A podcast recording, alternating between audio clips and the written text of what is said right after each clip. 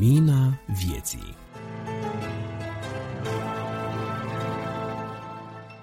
Bun venit, dragi ascultători, la numărul din august 2021 al revistei Lumina Vieții. Adi Tămășan la microfon și astăzi am plăcerea să vă spun câteva lucruri despre ce veți asculta.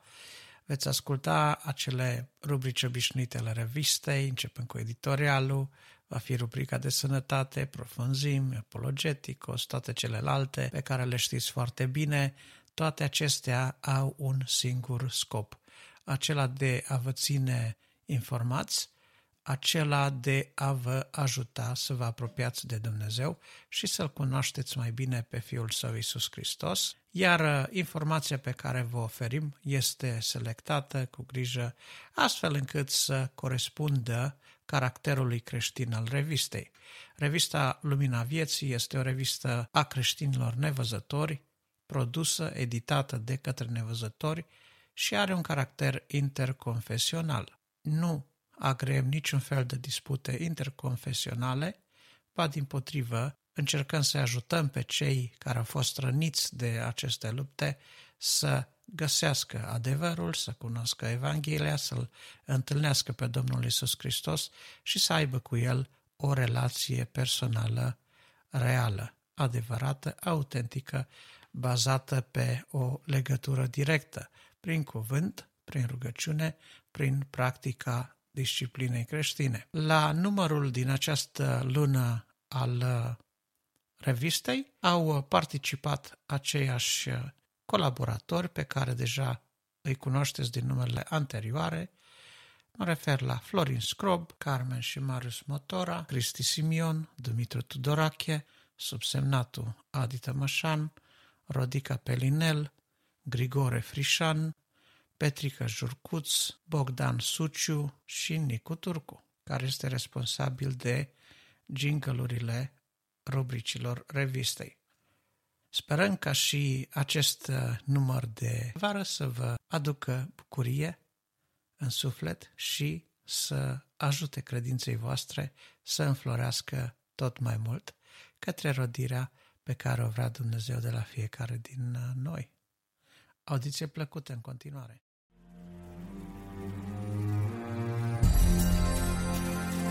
Editorial Bun găsit, dragii mei, din nou George Jordan. Titlul acestui articol va fi Prețul indiferenței. Până nu de mult știrea despre miile de prieteni pe care îi avea Cristina Țopescu a uimit întreaga societate românească, mai ales după ce s-a transmis că a fost găsită după câteva zile în casă, decedată. Și apoi ne punem justificat întrebarea aceasta. Ce folos a avut din miile de prieteni când ei nu îi deschidea nimeni ușa zile de-a rândul? Trăim efervescența informărilor din orice domeniu posibil. Dacă dorim să aflăm ceva despre un diagnostic, se poate. Dacă vrem informații despre o zonă turistică din vreo insulă, sigur putem să ne documentăm. Dacă vrem să știm cum este vremea în vreo localitate de pe orice continent, maxim un minut și poți afla. Până chiar și pentru noi nevăzătorii este relativ ușor să aflăm, să ne documentăm, să citim o carte pentru dezvoltare personală, beletristică, istorie, ficțiuni, etc. Acum, putem cunoaște despre astre. Din lumea biologică putem asculta melodia preferată fără a întâmpina dificultăți în a procura genul de muzică preferat. Există modalități de a petrece timpul liber atât de variat, platforme de socializare de care și noi nevăzătorii beneficiem și pe care le folosim cu succes.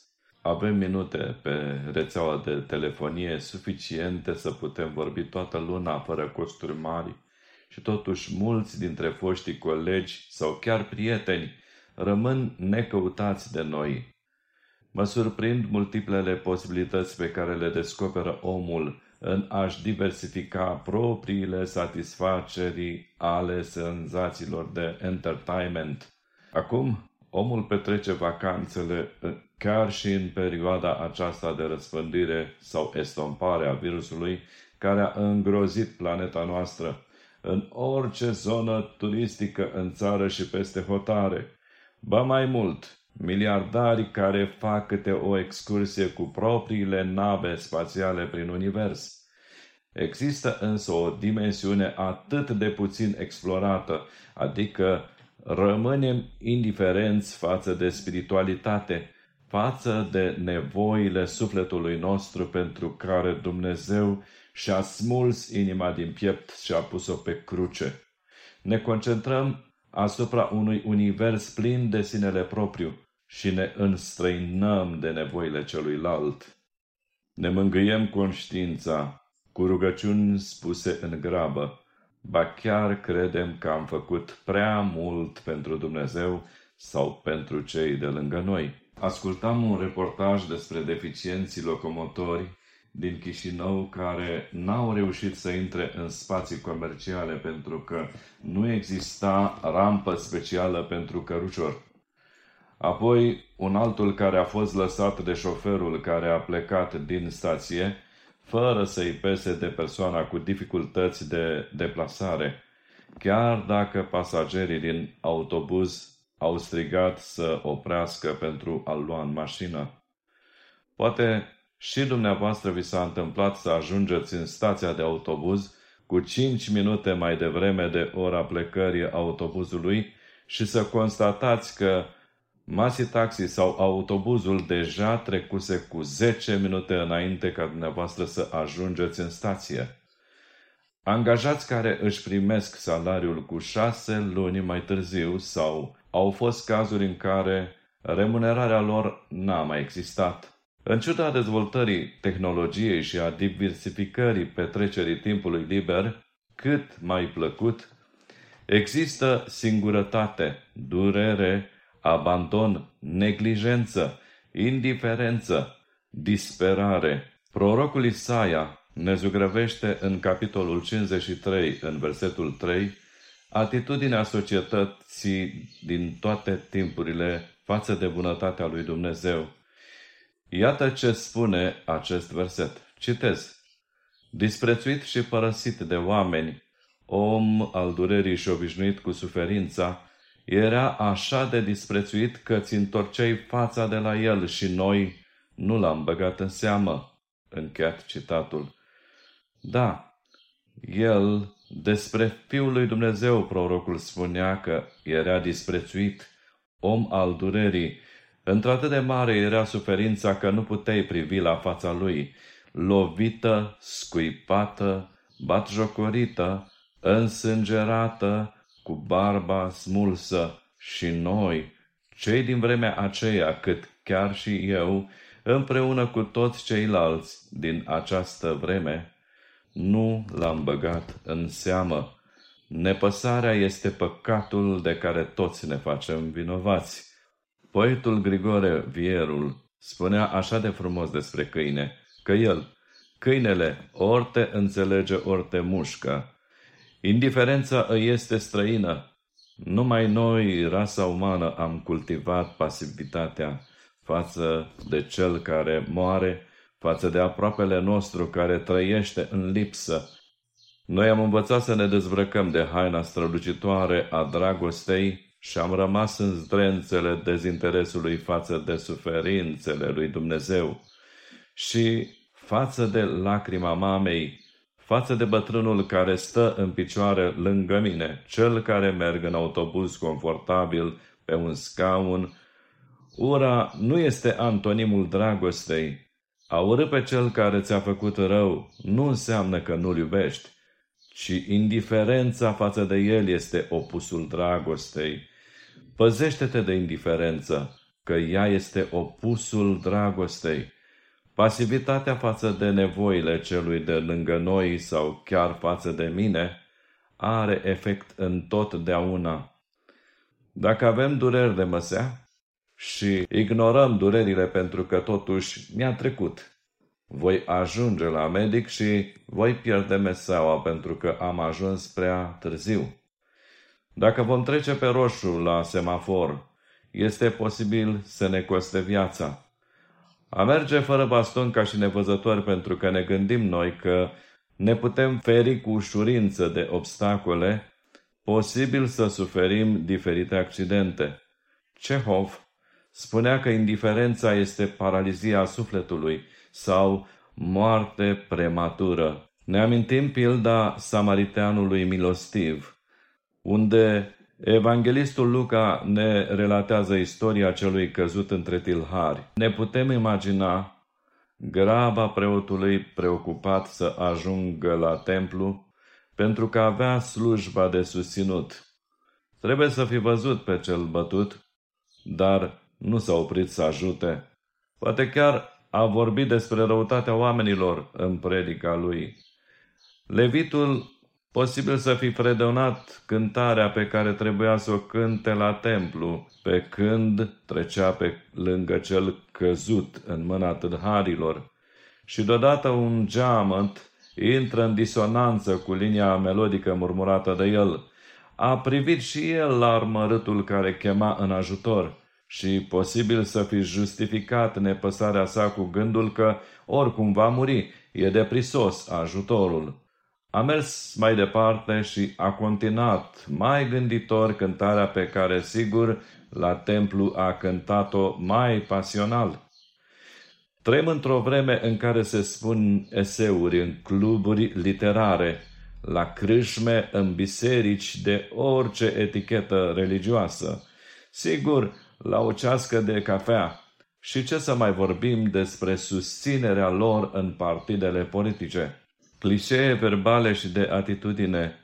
Că ce altceva poate fi când dăm citate drept slogane ca principii de viață, impresionând partenerul de discuție sau mulțimile cu verbalizarea principiilor filozofice și perceptele biblice spuse la rece fără să transpiri aplicând vreun cuvânt ca mila sau cumpătarea. Am ajuns ca cei lideri spirituali care, după ce fac slujba de înmormântare, spun cu detașare acum morții cu morții și vii cu vii, după care deschid ceremonia de cinstire amintirii defunctului la praznic cu înghițire a vreo trei, patru pahare și astfel începe să se arate că nu e altceva decât un biet funcționar. Viața este totuși aceea trăită atât pe scena ei deschisă, unde ne interpretăm rolurile învățate, spunând celorlalți cele mai frumoase vorbe, cât mai ales în culisele interioare ale gândurilor noastre, unde știm că Dumnezeu ne poate curăța vina de a nu fi împlinit nimic din ceea ce am spus. Prin urmare să ne trăim rolurile în toate detaliile cerute de situație, în cumpătare și milă, altruism și dedicare, adică puțin efort în a ne impune să răspundem nevoilor celor din jurul nostru. Nu există samaritan plătit, dar lăvitul este remunerat și preotul sunt salarizați pentru slujba lor, dar samariteanul vine cu îndelemnul și vinul, ba chiar pune la dispoziție vita de povară spre a duce pe cel căzut. Și mai mult decât toate acestea, plătește hangiului cei doi bănuți. Cunoaștem faptul că Domnul Isus este samariteanul milostiv, care a părăsit locul măreț în care era înconjurat de slavă. El, strălucirea cerului, care a venit în bezna fără de legilor, ca să risipească puterea păcatului prin suferință, să șteargă fără de legile noastre prin sângele său. El, stăpânitorul și creatorul a toate, s-a lăsat răstignit, a murit pentru ca eu și cu tine să putem obține prin credință în moartea lui viața veșnică. Revin la expresia, era atât de disprețuit că ți întorțeai fața de la el și noi nu l-am băgat în seamă. La polul opus al iubirii, nu este ura, ci indiferența. Mulți spun, eu nu am nimic împotriva credinței, dar nici nu se implică, nici nu cred. Tolstoi spunea că indiferența este forma de lașitate. Da, cred că are dreptate pentru că este mai ușor să spui că nu urăști pe Dumnezeu, dar să nu te confrunți cu scena iubirii lui Dumnezeu, este simplu să spui că nu l-am omorât eu, decât să te gândești cu compasiune la rănile lui, să-ți pese de suferințele lui. Niculița Moldoveanu comentează la epistolea către evrei la capitolul 2 cu versetul 3 următoarele citez. Să nu stăm nepăsători și necredincioși față de o mântuire așa de mare. Undeva în Londra, la un pod, sta un om bine îmbrăcat care avea în mână un coșuleț. Din când în când lua din coșuleț o monedă de aur, o ridica în sus ca să o vadă trecătorii și striga, o monedă de aur pentru un leu, cum ar fi la noi. Oamenii râdeau și trăgeau mai departe. Socoteau aceasta drept o glumă sau o păcăleală. Ce se întâmplase? Domnul acela făcuse prin soare că, în timp de patru ore, el va oferi un Napoleon de aur pentru un leu dar nimeni nu-i va compara nici unul măcar. Cele patru ore aproape că trecuseră când un lucrător a trecut pe acolo cu copilul său de mână. De gura copilului a venit și a cumpărat acel ban strălucitor. Când l-a luat în mână, i s-a părut greu. A intrat într-o prăvălie, a luat ceva și a plătit cu moneda aceea. Spre marea lui mirare, Negustorul a primit-o și i-a dat restul. Banul era într-adevăr de aur. Când lucrătorul a venit să mai cumpere și altele, Domnul plecase. Cele patru ore trecuseră. Domnul Isus stă în toate zilele și strigă, Cine vrea să-și lase viața lui rea și păcătoasă și să capete viață veșnică? Cine vrea să facă astăzi lucrul acesta? Dar oamenii își văd de drum ca și cum aceasta ar fi o minciună. Cum vom scăpa noi dacă stăm nepăsători față de o mântuire așa de mare? Prețul indiferenței față de nevoile celuilalt poate costa suferința sau chiar moartea aproape lui meu. Prețul indiferenței față de suferințele Domnului Isus poate costa viața sufletului meu pentru eternitate. Tu ce vei face față de suferințele Domnului Isus? Îl vei băga în seamă sau vei rămâne indiferent?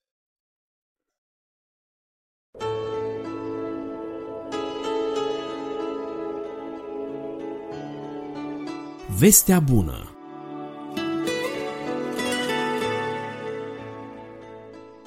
Bun găsit, dragi ascultători! Eu sunt Bogdan Stuciu și, cu ajutorul lui Dumnezeu, în această ocazie, îl voi înlocui pe Adi Tămășan în cadrul rubricii Vestea Bună. Vă propun să începem episodul, rubrica de astăzi, cu un gând foarte interesant din punctul meu de vedere, cu o povestire pe care am auzit-o și care mi-a plăcut tare mult. Această povestire nu are un titlu, dar am putea o numi Cine a inventat oglinda? Și se spune în această legendă că, la un moment dat, cel rău, diavolul, se preumbla pe pământ, iar el avea o oglindă. Dar nu orice fel de oglindă, și o oglindă în care Oamenii care s-ar fi privit în ea se vedeau pe ei înșiși distorsionați. Așadar, această oglindă arăta acolo unde ar fi fost în mod firesc uh, lucruri frumoase, arăta totul ca fiind urât și strâmb. Astfel că oamenii puteau să vadă doar defectele. Nu mai vedeau calitățile nici ale lor și nici ale altora. Dar, la un moment dat, s-a întâmplat că oglinda s-a spart.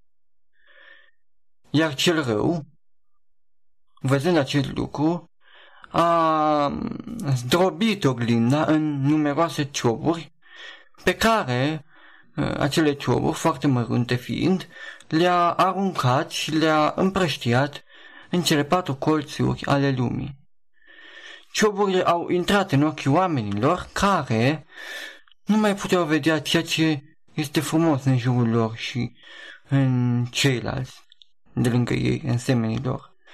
Și vedeau doar defecte, doar lucruri rele, ceea ce a dat naștere la furie, la ură și la o seamă de alte sentimente și trăiri negative. Pentru aceasta a fost nevoie ca Fiul lui Dumnezeu să se nască printre noi, oamenii, pentru a aduce pe pământ lumina Dumnezeirii și pentru a vindeca inimile rănite de cioburile din oglinda celui rău. Foarte interesantă această această povestire, această legendă, iar uh, acest lucru ne poate duce la mai multe concluzii. O primă concluzie și de fapt principala veste bună pe care creștinismul o are și o propune este aceea că prin Domnul Isus noi putem fi atinși de lumina Dumnezeirii uh,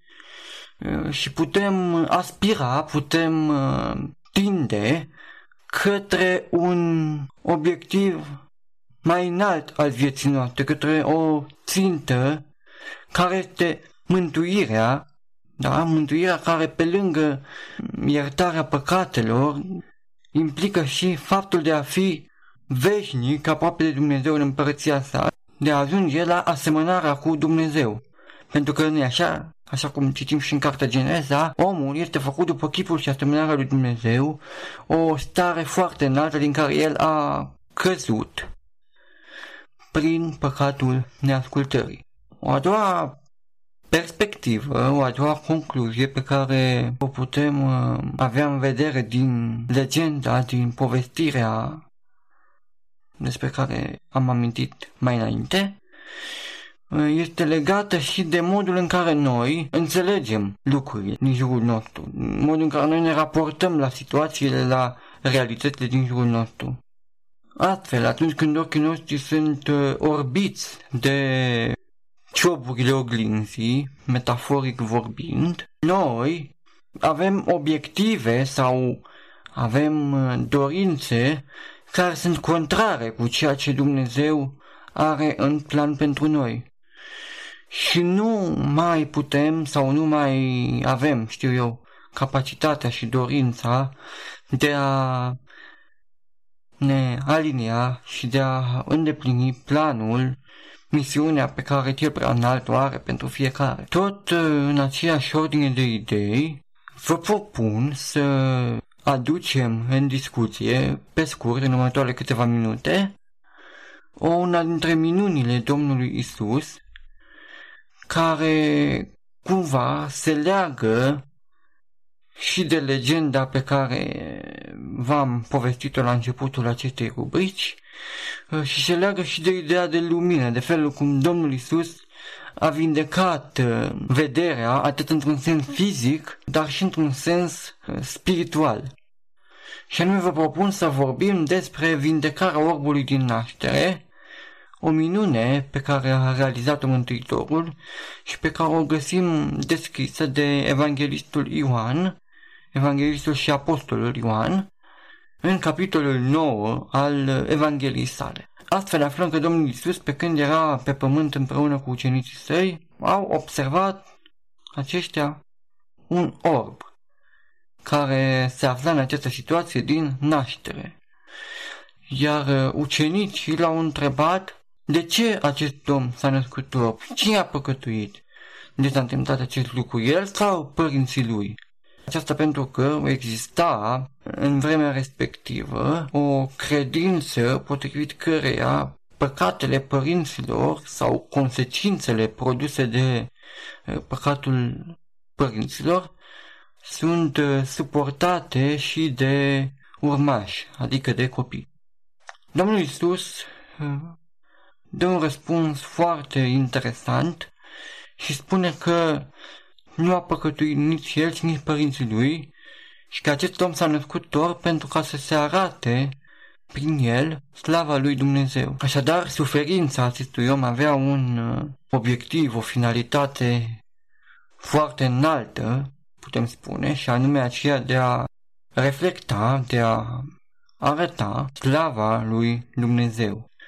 Mergând un pas mai departe în uh, relatarea biblică, aflăm că Domnul Isus s-a apropiat de respectivul orb, a scuipat pe pământ, a frământat pământul uh, amestecat cu salivă, creând astfel tină, o tină pe care a pus-o pe ochii celui care nu vedea și l-a îndrumat pe acela să meargă la scăldătoarea Siluam pentru a se spăla.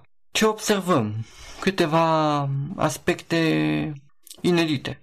În primul rând, dacă ne gândim la alte minuni pe care Domnul Isus le-a făcut, de exemplu, vindecarea slăbănogului din Capernaum, unde Domnul Isus are un dialog cu slăbănogul și îi spune du-te și să nu mai păcătuiești, să atingi de el, da și l-a vindecat.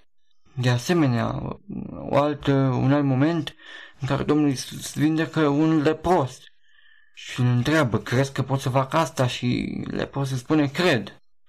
În acest moment al vindecării orbului din naștere, Domnul Iisus nu face niciunul dintre aceste lucruri. Nici nu-l întreabă pe om dacă crede, nici nu are vreun alt, vreo altă intervenție, nici nu spune ceva de genul credința ta te-a, te mântuit. Nu.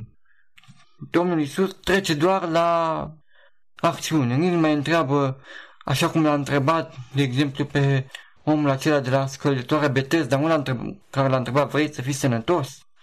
E bine, nu, pe acest ordinație nu îl mai abordează în acest mod și trece, cum am spus, direct la acțiune, respectiv la vindecarea.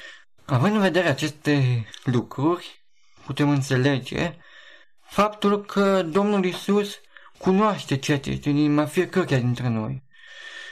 Așadar, practic, Domnul Isus cunoștea deja faptul că acel om credea că acel om își dorea să fie vindecat și cunoștea și potențialul acelui om, faptul că el va avea o, o viață de credință, îl va accepta pe Domnul Isus ca, ca Fiul lui Dumnezeu după vindecare.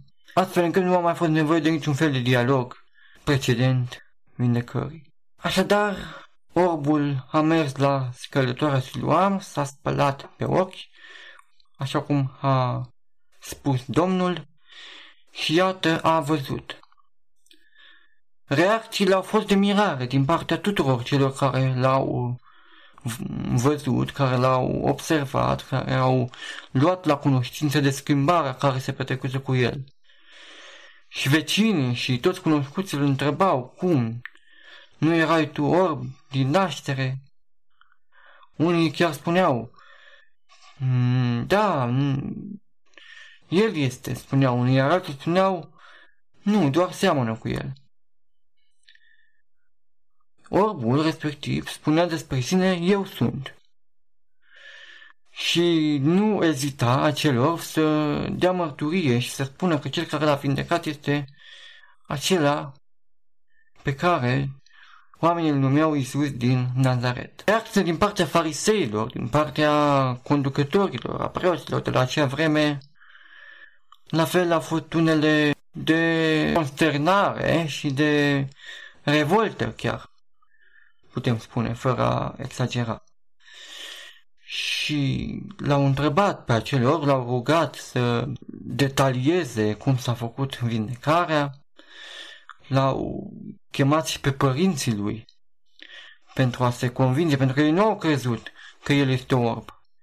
Iar uh, părinții au dat un răspuns interesant, la asupra căruia cred că merită să zăbovim puțin. Și anume, părinții spun, Noi știm că acesta este fiul nostru, știm că s-a născut orb, dar nu știm cum s-a făcut că el acum vede. El este în vârstă și poate să vorbească despre sine, singur. Parafrazând cam acesta a fost răspunsul părinților și autorul sacru, evanghelistul Luca, ne spune că fariseii uh, luaseră o decizie în care cei care l-ar fi mărturisit și ar fi spus de bine despre Domnul Isus, aceia ar fi fost dați afară din sinagogă, ceea ce echivala cu o excludere, excludere atât în plan uh, religios cât și în plan social la acea vreme. Așadar, de aceea părinții acelui orb au, au dat un răspuns atât de evaziv, un răspuns care, prin care nu și asumau nimic legat de cele întâmplate și prin care chiar se deziceau de, de fiul lor și de orice legătură cu el și cu minunea, simțind o presiune, o presiune socială, o teamă de uh, excludere.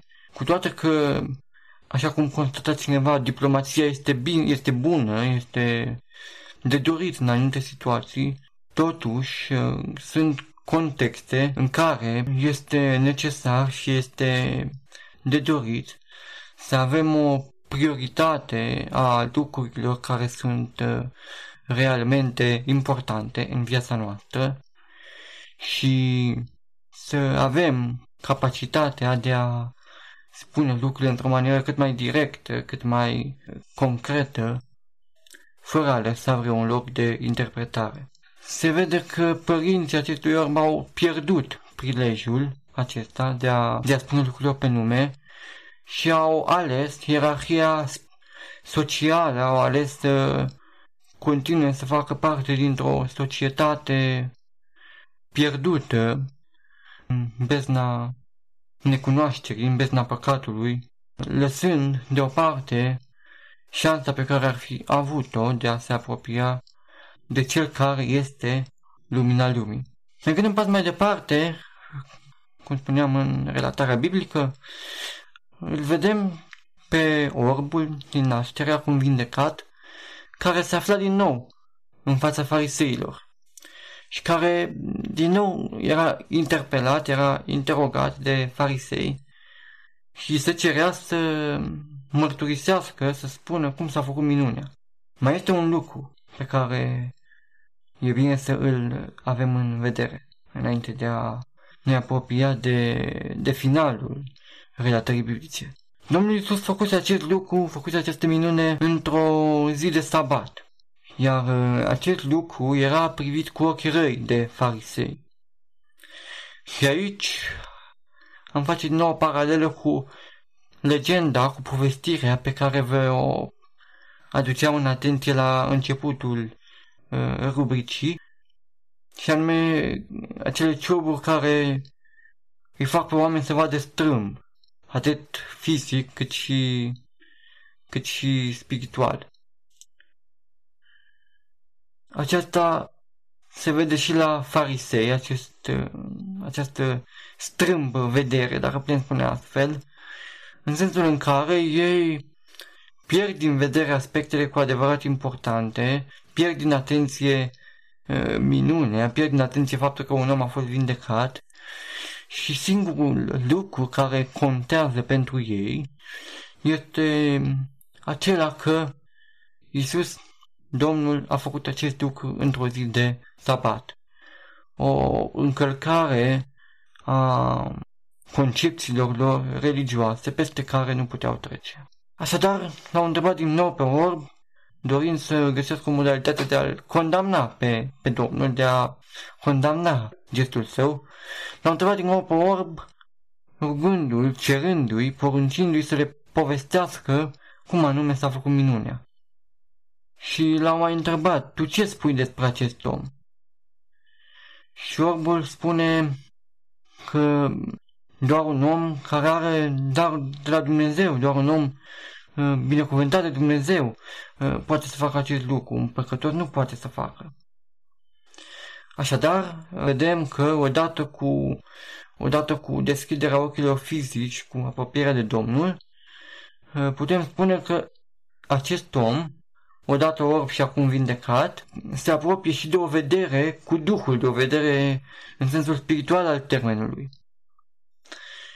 Și iată, el poate să perceapă, poate să înțeleagă faptul că Domnul Isus este un om deosebit, este altfel, altfel decât ceilalți și care o apropiere, o apropiere specială de Dumnezeu, care îi permite să facă acest lucru, să facă această minune.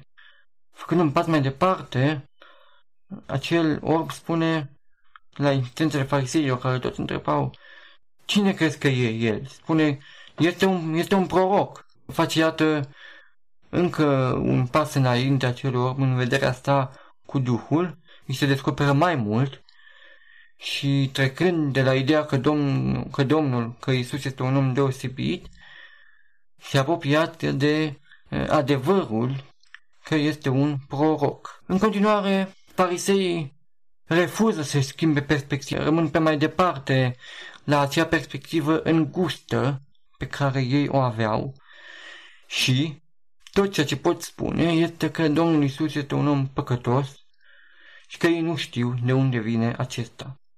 Sătul am spune de insistențele fariseilor, acel om, acel orb, face o remarcă foarte interesantă și spune că acest lucru este de mirare, că voi nu știți de unde vine, dar el totuși are acest dar de la Dumnezeu, această putere de a face, de a face minuni. Nu am redat citatul exact, dar am parafrazat ideea principală pe care orbul o aduce, o aduce în discuție. Uh, și spune mai mult decât atât acel orb și spune, pentru ce mă întrebați? V-am spus și nu m-ați ascultat. Oare vreți, cumva vreți să deveniți ucenicii lui? Indignat de-a dreptul, uh, fariseii l-au ocărât și l-au dat afară pe orb. Aflând că a fost dat afară, Domnul Isus l-a întâlnit pe orb și l-a întrebat, un moment foarte important, l-a întrebat că este un Fiul lui Dumnezeu. Și orbul spune, cine este ca să crede în el? Și Domnul Isus spune, cel care vorbește cu tine, atunci orbul spune, cred, Doamne, și s-a închinat lui. Amin. Ce putem observa aici? Faptul că ochii spirituali ai orbului se deschid la capacitate maximă, are revelația de plină și înțelege, iată, că cel cu care are de-a face, cel care l-a vindecat, este nimeni altul decât Fiul lui Dumnezeu. Vedem așadar o descoperire în etape a orbului legată de identitatea de persoana Domnului Isus. La început spune este un om deosebit, un om cu o relație aparte față de Dumnezeu, este un proroc, iar la final, iată, este Fiul lui Dumnezeu, recunoaște acest orb și mărturisește acest, acest lucru. Care ar fi gândurile cu care noi ar fi bine să rămânem din această relatare despre, despre orbul din naștere și despre vindecarea orbului din naștere? În primul rând, iată, Domnul Isus, așa cum am spus și la început, s-a apropiat de acel orb și l-a vindecat cunoscându-i inima și cunoscând potențialele pe care el le are. La fel, este și în cazul nostru, Dumnezeu știe ceea ce este în inimile noastre, știe ceea ce noi putem face și El ne dăruiește vindecarea, ne dăruiește lumina, ne dăruiește puterea de a fi pe drumul pe care l-a pregătit pentru noi și ne dăruiește toate lucrurile de care avem nevoie pentru a crede, pentru a fi aproape de El și pentru a trăi o viață așa cum El așteaptă de la noi și pentru a ajunge, iată, în cele din urmă, la mântuire și, cum mai spuneam, la asemănare cu Dumnezeu. O a doua perspectivă pe care e bine să o reținem este legată de suferință. Faptul că, așa cum am mai amintit, suferința noastră, dincolo de faptul că este grea, dincolo de faptul că poate de multe ori nu înțelegem de ce o avem, această suferință, totuși ea ne este dată cu un scop mai înalt, cu scopul de a putea slăvi pe Dumnezeu prin, prin ea și de a putea face ca lumina lui Dumnezeu să strălucească atât în viața noastră, cât și, de ce nu, în viețile altor oameni. O a treia perspectivă sau un exemplu de așa nu este cel al fariseilor care, iată, nu au primit lumina, au rămas pierduți în întuneric uh, și au mers uh, cu inflexibilitate și cu o încăpățânare fatală în plan spiritual către, către beznă, către moartea spirituală, refuzând să vadă lumina și fiind foarte siguri, uh, foarte fundamentați pe o lege, pe o formă fără fond, pe legea uh, pe care ei o aveau, pe legea lui Moise, dar care nu era duplată și de o credință reală în Dumnezeu. Și în acest sens, finalul capitolului 9 uh, al Evangheliei după Luca este sugestiv, pentru că Domnul Isus spune, am fost trimis în lume uh, pentru ca cei orbi uh, să vadă, iar cei care văd să rămână orbi. Spune Domnul Isus. Um, și spune, erau și farisei de față la vremea, la momentul respectiv și zic farisei, nu cumva vrei să spui că și noi suntem orbi? Iar Domnul Iisus dă un răspuns um, foarte clar, foarte edificator și spune, dacă voi nu ați fi știut și nu ați fi văzut, atunci păcatul vostru uh, nu ar fi fost atât de mare, dar pentru că spuneți vedem, păcatul vostru rămâne. Așadar, să este un îndemn la flexibilitate, un îndemn la a-L primi pe, pe Dumnezeu în viețile noastre și de a citi Scriptura, de a înțelege realitatea pe care Domnul Iisus o propune, mântuirea și împărăția țierurile pe care Domnul Dumnezeu ne oferă, spune tot în Scriptură, cu plăcere, spune, nu așa, Domnul Dumnezeu vă dă cu plăcere împărăția. Și un alt uh, gând pe care e bine să îl avem în vedere este cel legat de prioritizare. Părinții acelui orb au ales slava sau slava, au ales cinstea lumească, au ales să facă parte dintr-un grup social, au ales să evite excluderea din, din grupul lor religios, din, poate din anturajul lor de prieteni o cinste și un confort care au trecut odată cu vremea, odată cu trecerea timpului. În vreme ce orbul, prin mărturisirea sa de credință în Fiul lui Dumnezeu, a ales, iată, să facă parte dintr-o altă comunitate, să spunem așa, dintr-o, dintr-un grup mult mai înalt, și anume să facă parte dintre cei care vor fi, prin harul Domnului, în împărăția celui prea înalt. Să ne ajute Dumnezeu să avem și noi puterea de a-L mărturisi pe Domnul Isus, să îl primim în inimile noastre, să primim și să înțelegem faptul că atunci când noi credem în El, ne angajăm pe un drum care ne duce pe culmi ale vieții spirituale, ne duce, iată, către o asemănare cu Dumnezeu și către o veșnicie pe care o, vom, o vom avea de petrecut împreună cu El. Domnul să ne ajute să ne lumineze, să binecuvânteze pe fiecare dintre noi așa cum avem nevoie în viețile noastre. Amin.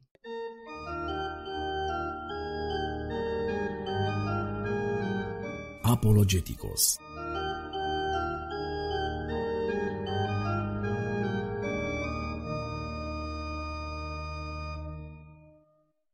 Evrei, capitolul 11, vom citi primele trei versete. Așa vorbește cuvântul Domnului. Și credința este o încredere neclintită în lucrurile nădăjduite, o puternică încredințare despre lucrurile care nu se văd, pentru că prin aceasta cei din vechime au căpătat o bună mărturie. Prin credință pricepem că lumea a fost făcută prin cuvântul lui Dumnezeu, așa că tot ce se vede n-a fost făcut din lucruri care se văd. Amin. Cuvântul lui Dumnezeu este adevărul, un adevăr pe care putem să-l vestim și să-l proclamăm fără teamă.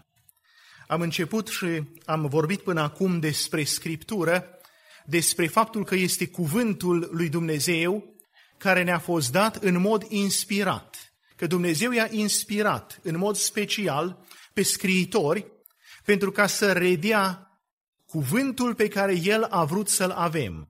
Și fiecare cuvânt din Scriptură este insuflat de Dumnezeu.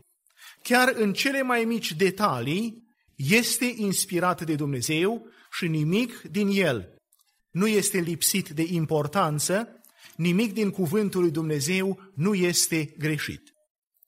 În vremea noastră, o vreme de relativism, o, o vreme în care fiecare caută să-și proclame adevărul lui sau felul în care el înțelege și interpretează lumea și lucrurile, ne confruntăm cu următoarea întrebare.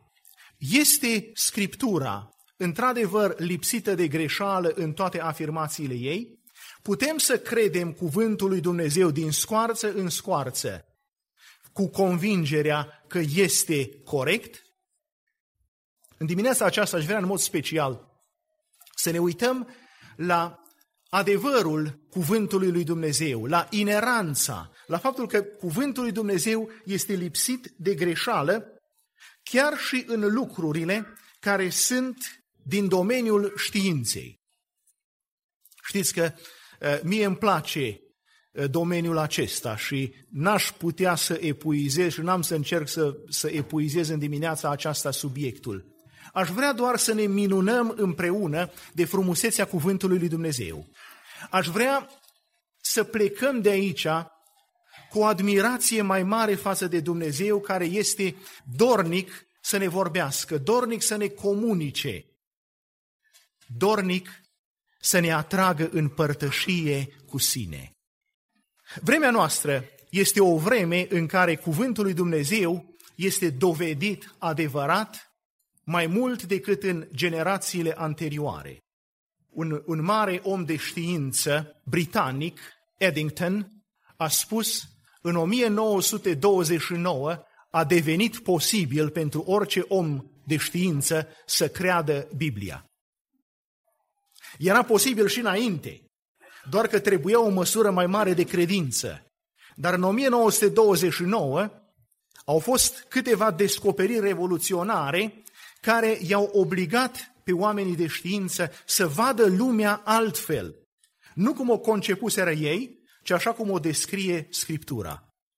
Ce s-a întâmplat în 1929? Ce a fost așa de revoluționar în înțelegerea Scripturii și în faptul că oamenii de știință pot acum să privească altfel lumea și cuvântul lui Dumnezeu? Concepția care a fost multă vreme și concepția științifică până în 1929 despre univers și despre originea lui a fost că materia este veșnică. De fapt, săptămâna viitoare va începe la PBS, deci programul uh, de televiziune care este public, o reluare a seriei de programe Cosmos, pe care Carl Sagan a pregătit-o în urmă cu mai mulți ani și care se spune că a fost cea mai bine primită, cea mai populară uh, serie de emisiuni de popularizare a științei. Și Carl Sagan începe seria aceasta cu o afirmație și spune așa. Materia este tot ce este, tot ce a fost și tot ce va fi. Materia este tot ce este, tot ce a fost și tot ce va fi. Și aveam un profesor de istorie care spunea de multe ori când îi dădeam câte un răspuns care nu era tocmai corect, zicea, măi băiete, așa ar fi dacă n-ar fi altfel. Și vreau în dimineața aceasta să vedeți cum este altfel. Și să vedeți cuvântul lui Dumnezeu care se împlinește. În Evrei, capitolul 11, în versetul 3, omul lui Dumnezeu face următoarea afirmație. Prin credință pricepem că lumea a fost făcută prin cuvântul lui Dumnezeu, așa că tot ce se vede n-a fost făcut din lucruri care se văd. Prin credință pricepem că lumea a fost făcută prin cuvântul lui Dumnezeu, așa că tot ce se vede n-a fost făcut din lucruri care se văd. Cred că cel mai bine cunoscut verset din Biblie este Geneza 1 cu 1. Și ce spune acolo? Hai să vedem toți. La început, Dumnezeu a făcut cerurile și pământul. La început. Stai puțin. Cine are dreptate? Sagan sau Moise? Moise care scrie sub inspirația lui Dumnezeu, spune la început Dumnezeu a făcut cerurile și pământul. Adică, înainte să existe materia, a existat Dumnezeu. Materia nu este veșnică, ci materia este o creație a lui Dumnezeu. Materia are o existență limitată în timp, pe când Dumnezeu este etern. Materia este creația lui Dumnezeu și nu Dumnezeu este creația și produsul materiei. Prin credință pricepem că lumea a fost făcută prin cuvântul lui Dumnezeu și lucrurile care se văd au fost făcute din lucruri care nu se văd.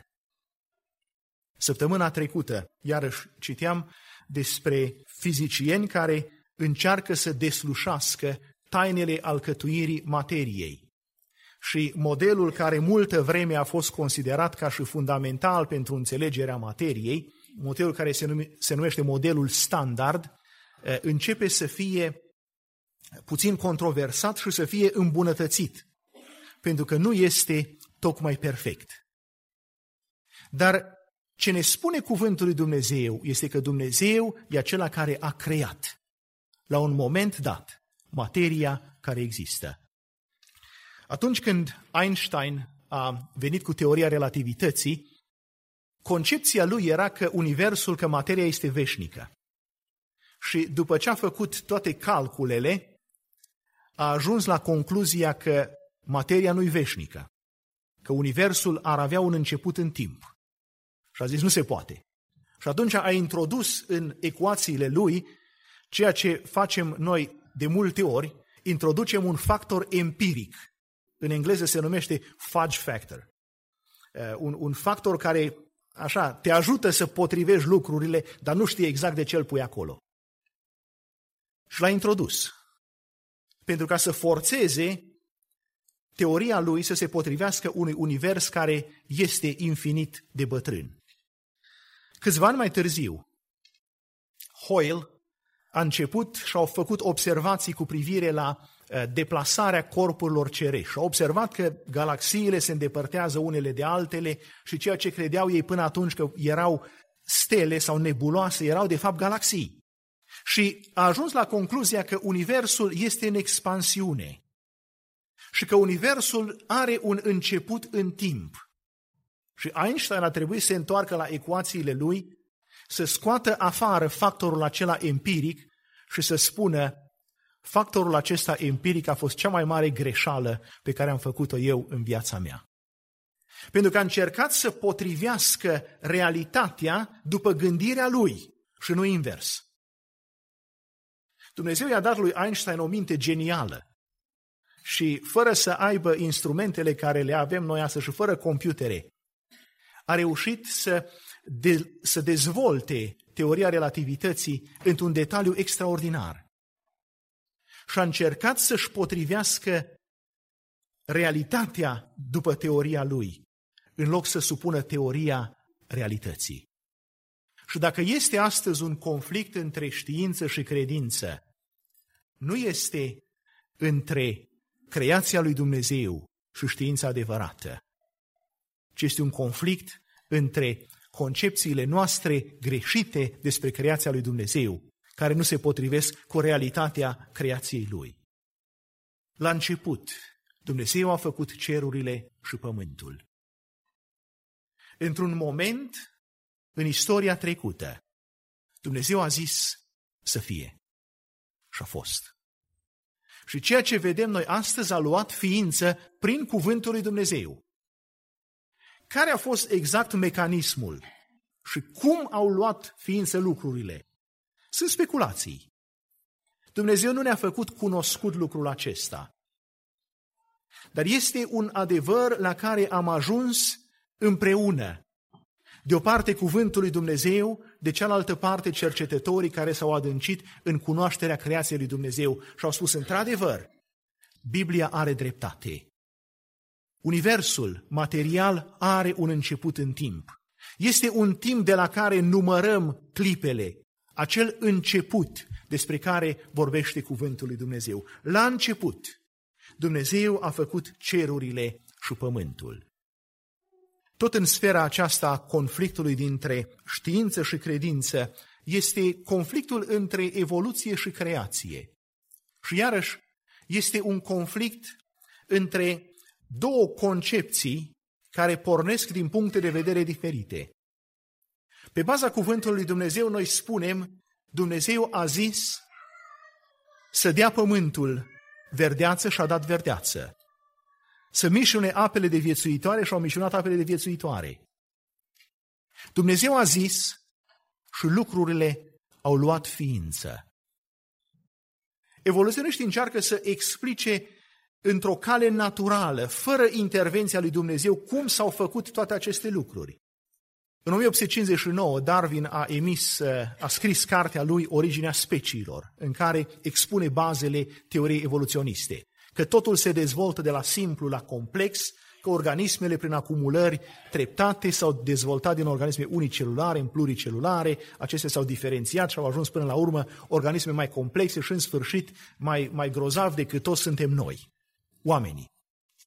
Câțiva ani mai târziu, în anii 1920, în Rusia, Oparin, un biochimist, a venit și a spus, stai puțin, uh, Darwin n-a mers destul de departe, pentru că el pleacă de la un organism viu. Cum a apărut organismul ăsta viu? Și Oparin a venit cu ideea, organismul viu a apărut din materie nevie la întâmplare. Acolo o, un amestec de substanțe chimice din întâmplare s-au unit și au format o celulă simplă și după aceea câteva celule simple s-au unit la oaltă și a început calea aceasta evoluției pe care o descrie Darwin.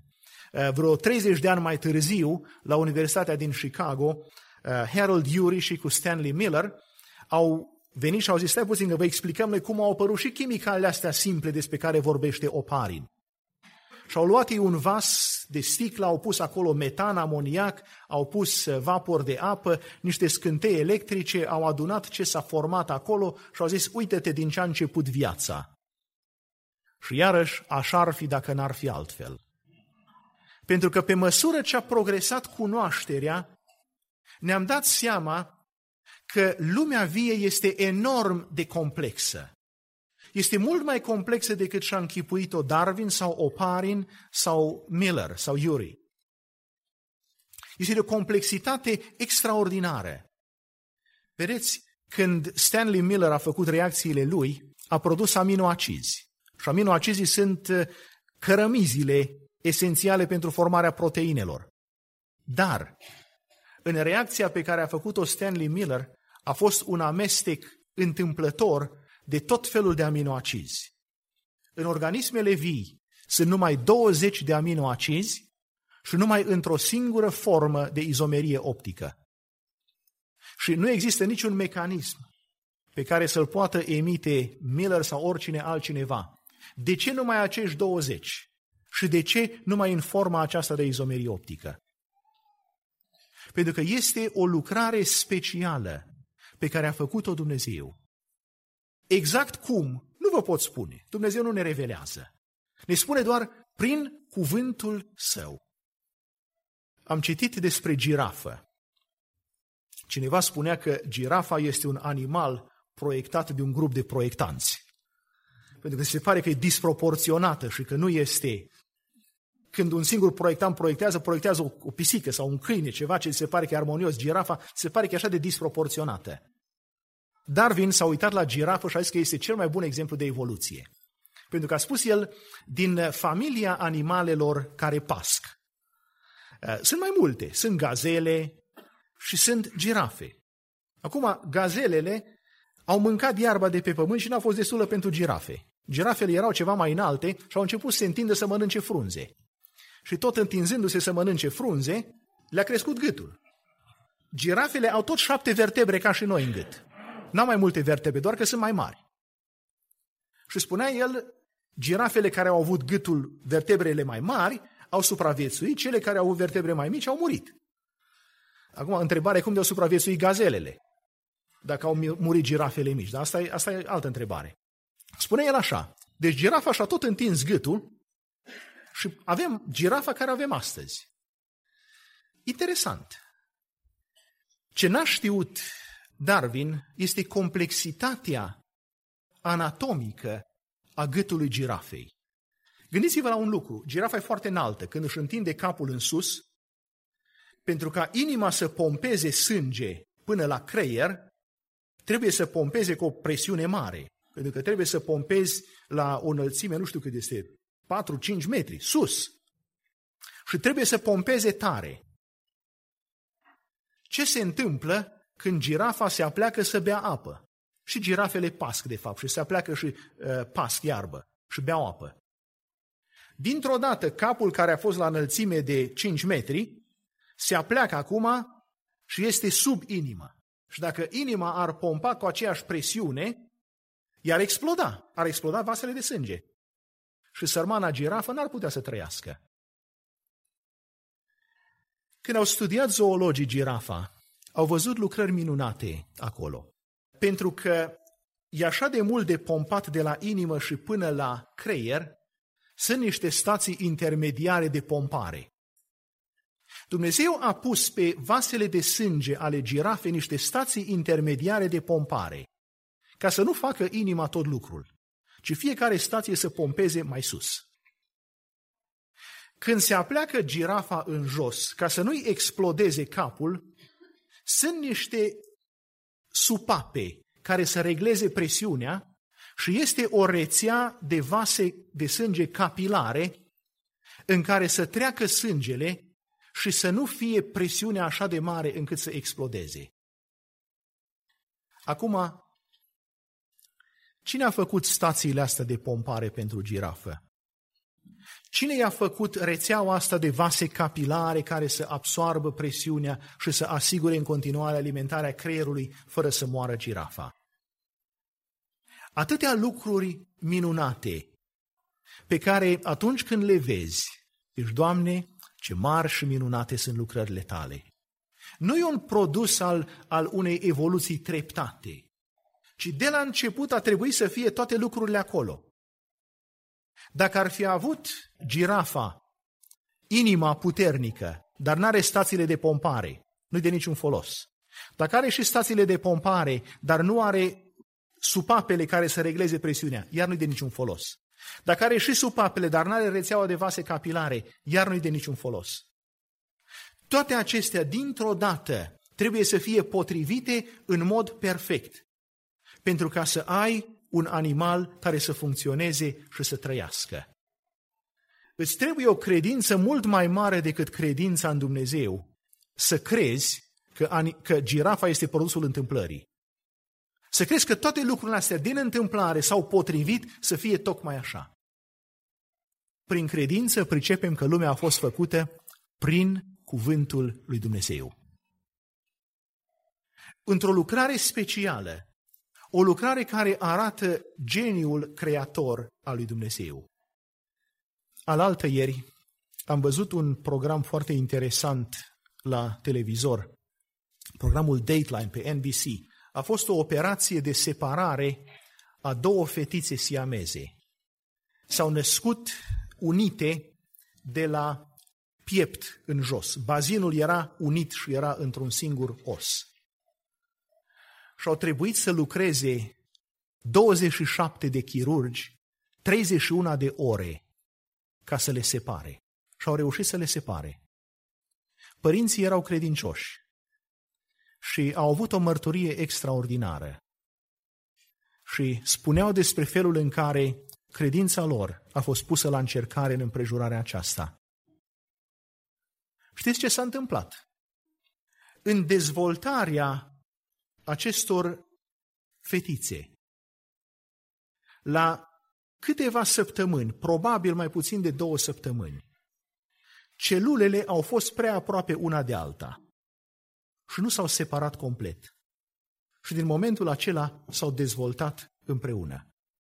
Un accident care ne arată cât de mare este complexitatea corpului omenesc. Cât de delicat este echilibrul. Cu câtă grijă suntem plăsmuiți fiecare dintre noi. Spune așa de frumos omul lui Dumnezeu în Psalmul 139.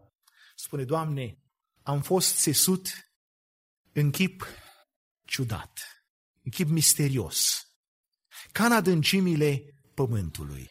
Și când nu eram decât un plod fără ochi, ochii tăi mă vedeau. Și în cartea ta erau scrise toate zilele vieții mele, mai înainte să fi fost preuna dintre ele. Cât de minunate sunt lucrările, Doamne! Lucrările tale, Doamne! Și ce bine vede sufletul meu lucrul acesta. Când ne uităm în jurul nostru, putem vedea în creația lui Dumnezeu mărturia lucrării lui și vedem perfecțiunea cu care el lucrează și vedem adevărul cuvântului lui. Într-un alt domeniu, Biblia a fost acuzată că este că promovează antiștiință. Galileo Galilei a fost condamnat de biserică pentru că a emis teoria că pământul se învârte. Copernicus, la fel, a fost condamnat pentru că a spus că nu pământul este centrul sistemului solar, ci soarele. Până la sfârșit, Galilei, de frica bisericii, bisericii catolice, și-a retras teoriile, dar la sfârșit de viață, ultimele lui cuvinte au fost e pur si move. Și totul se învârte. Și vedeți, problema n-a fost că Biblia l-a contrazis pe Galilei, ci problema a fost că biserica a adoptat concepția lui Aristotel despre lume. Și n-a fost un conflict între Biblie și știință, ci între filozofia lui Aristotel și știință. Deschideți, vă rog, Isaia, capitolul 40, versetul 22. Spune așa despre Dumnezeu. El șade deasupra cercului pământului și locuitorii lui sunt ca niște lăcuste înaintea lui. El întinde cerurile ca o mahramă subțire și le lățește ca un cort ca să locuiască în el. Lucruri pe care abia acum le-au descoperit oamenii. Că pământul este rotund și Domnul este mai mare, este deasupra rotocolului pământului, deasupra cercului pământului. Și mai mult, El întinde cerurile.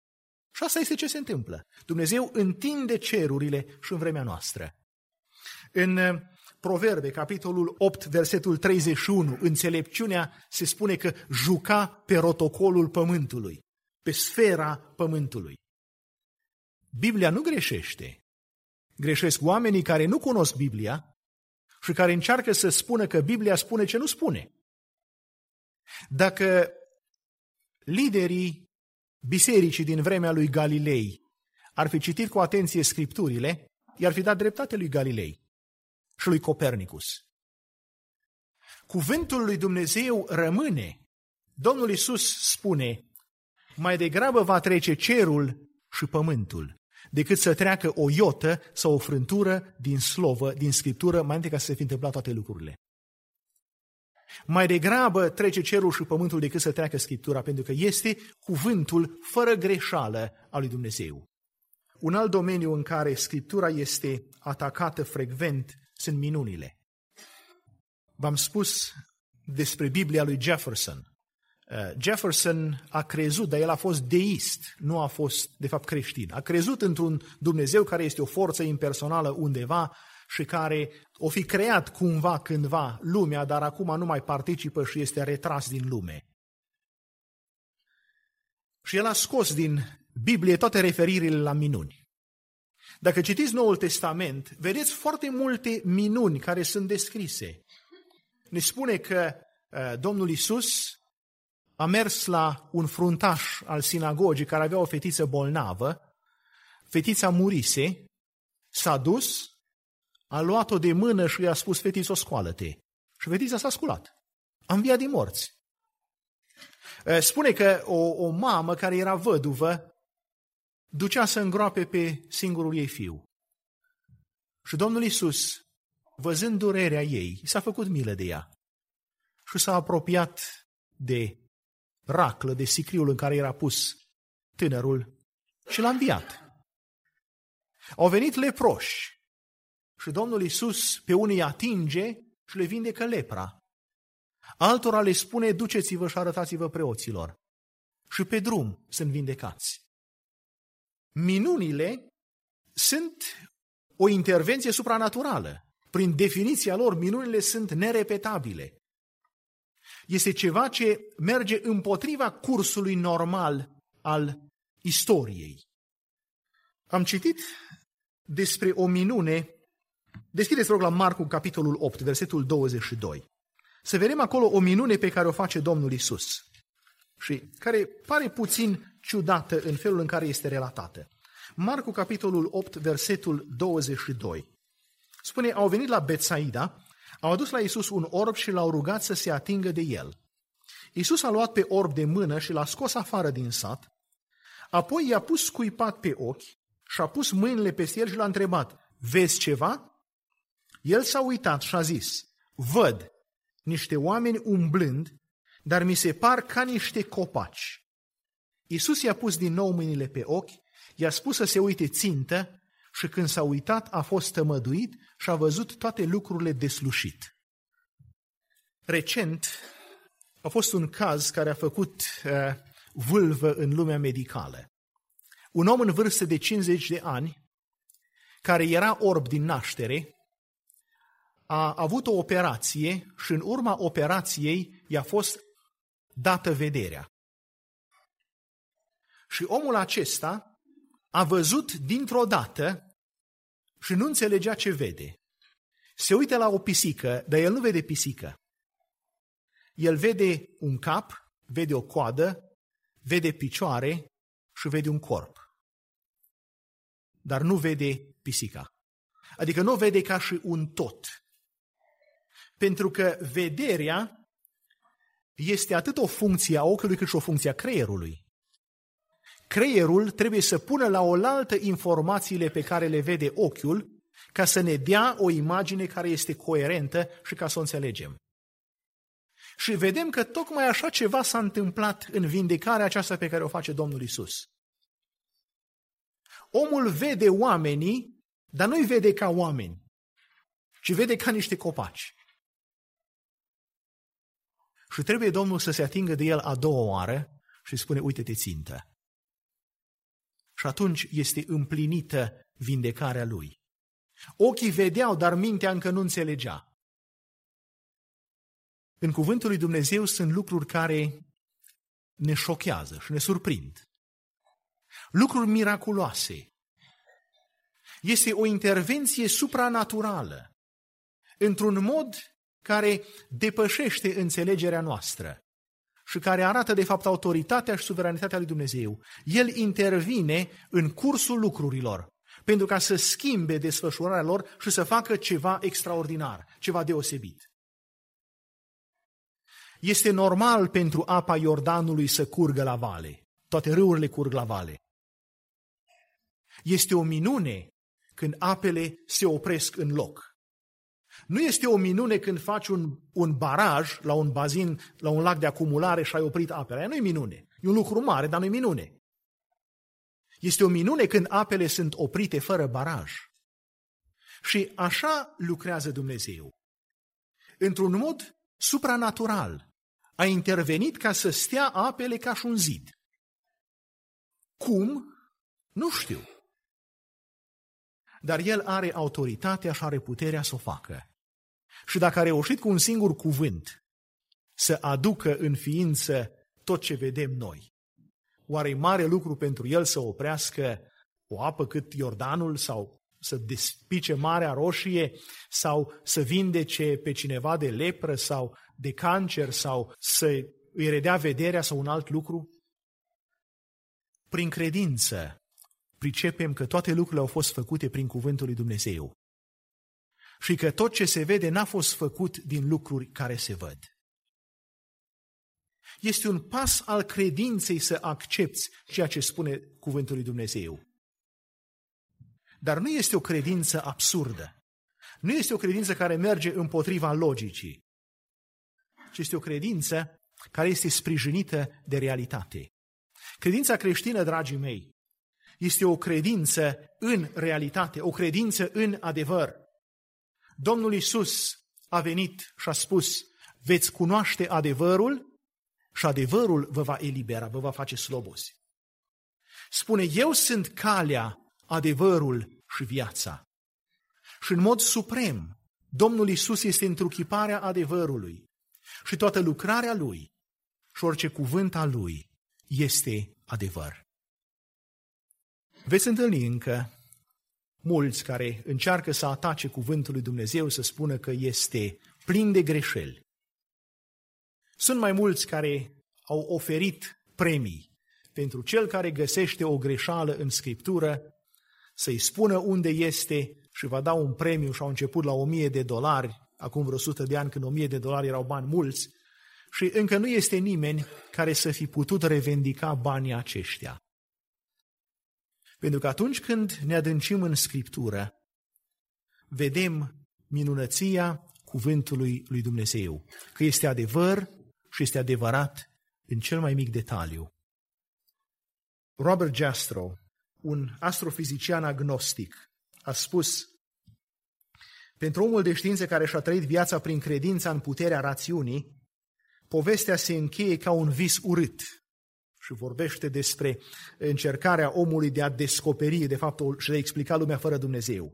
Spune, s-a cățărat pe munții ignoranței, este aproape să cucerească piscul cel mai înalt și când se ridică peste ultima stâncă, este salutat acolo de un grup de teologi care ședeau acolo de câteva secole. Lucrurile pe care Einstein și Gamov și care mai vreți le-au descoperit după ce au escaladat munții aceștia ignoranței, sunt lucrurile pe care Cuvântul lui Dumnezeu le-a revelat de mult.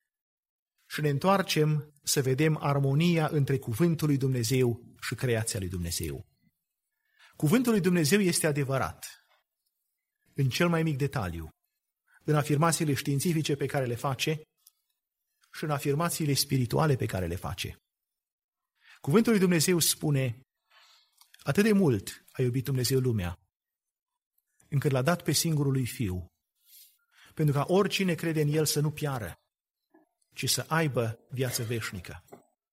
Cuvântul lui Dumnezeu spune, ce folosește unui om să câștige toată lumea dacă își pierde sufletul? Sau ce va da un om în schimb pentru sufletul său? Cuvântul lui Dumnezeu ne vorbește despre realitatea lumii acesteia materiale în care trăim și pe care o cunoaștem. Vorbește despre o realitate spirituală. Vorbește despre sufletul omenesc care are o valoare atât de mare încât chiar dacă ai câștigat toate bogățiile lumii, nu poți să răscumperi sufletul acesta.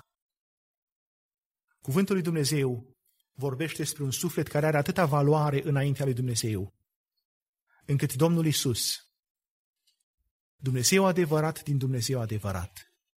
S-a întrupat și a acceptat să moară pe cruce, pentru că în felul acesta să ne dea o cale de părtășie cu Dumnezeu, să ne dea răscumpărarea sufletului, să ne facă o făptură nouă și să putem să venim la El ca și oameni noi după voia lui Dumnezeu. Cuvântul lui Dumnezeu este adevărat. Cuvântul lui Dumnezeu spune în Roman, capitolul 6, versetul 23, plata păcatului este moartea. Dar darul fără plata lui Dumnezeu este viața veșnică în Isus Hristos, Domnul nostru. Și adevărul. Dacă n-ar fi adevărat cuvântul acesta, n-aș sta în fața dumneavoastră. M-aș duce să joc golf astăzi sau să fac orice altceva. Dar e adevărat și pentru că plata păcatului este moartea. Și singura cale de mântuire este Domnul Isus Hristos. De aceea am vrut să vă arăt și în dimineața aceasta minunăția cuvântului lui Dumnezeu. Să știți că El nu greșește și nu se joacă cu cuvintele. Și când spune ceva, e așa. Și când spune că este o singură cale de mântuire, este o singură cale de mântuire în Domnul Isus Hristos. Poate vă mirați de creație și vă mirați de lucrurile din jur. Aș vrea să vă întoarceți privirile la cruce și să vă mirați de cruce. De neconceput. Hristos, Creatorul, să atârne pe o cruce. Și de ce? Pentru mine? Și îmi dau seama că nu merit. Și îmi dau seama că e numai har. Și orice cuvânt pe care îl spune Domnul e un cuvânt adevărat. Un cuvânt pe care îmi pot baza viața. Și spun și eu ca și Apostolul Pavel, ca și cum Hristos ar îndemna pe noi, prin noi. Vă rugăm fierbinte în numele Lui. Împăcați-vă cu Dumnezeu. Ne mirăm de creație. Mirați-vă mai mult, dragii mei, de cruce, de dragostea lui Dumnezeu, de iertare, de transformarea pe care o face în omul din lăuntru.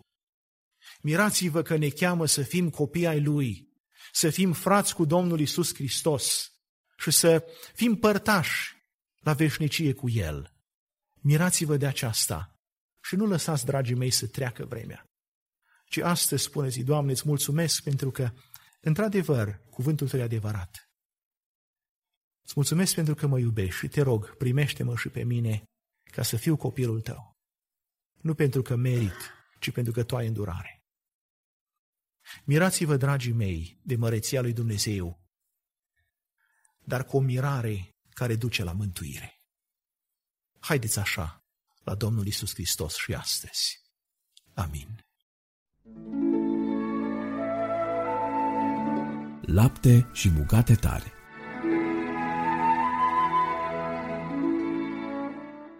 pace. Numele meu este Florin Scrob și cu ajutorul Domnului doresc să vă împărtășesc un mesaj pe care l-am intitulat Valorile lui Dumnezeu.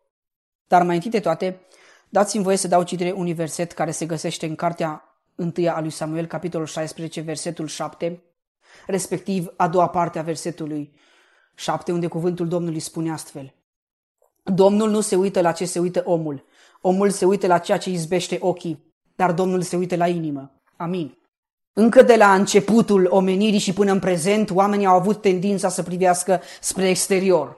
Și noi ca oameni ne uităm la frumusețe, la înfățișare, la statură, la bani, la avere, la strălucire și la multe alte lucruri pe care oamenii le au, lucruri exterioare care de altfel sunt trecătoare.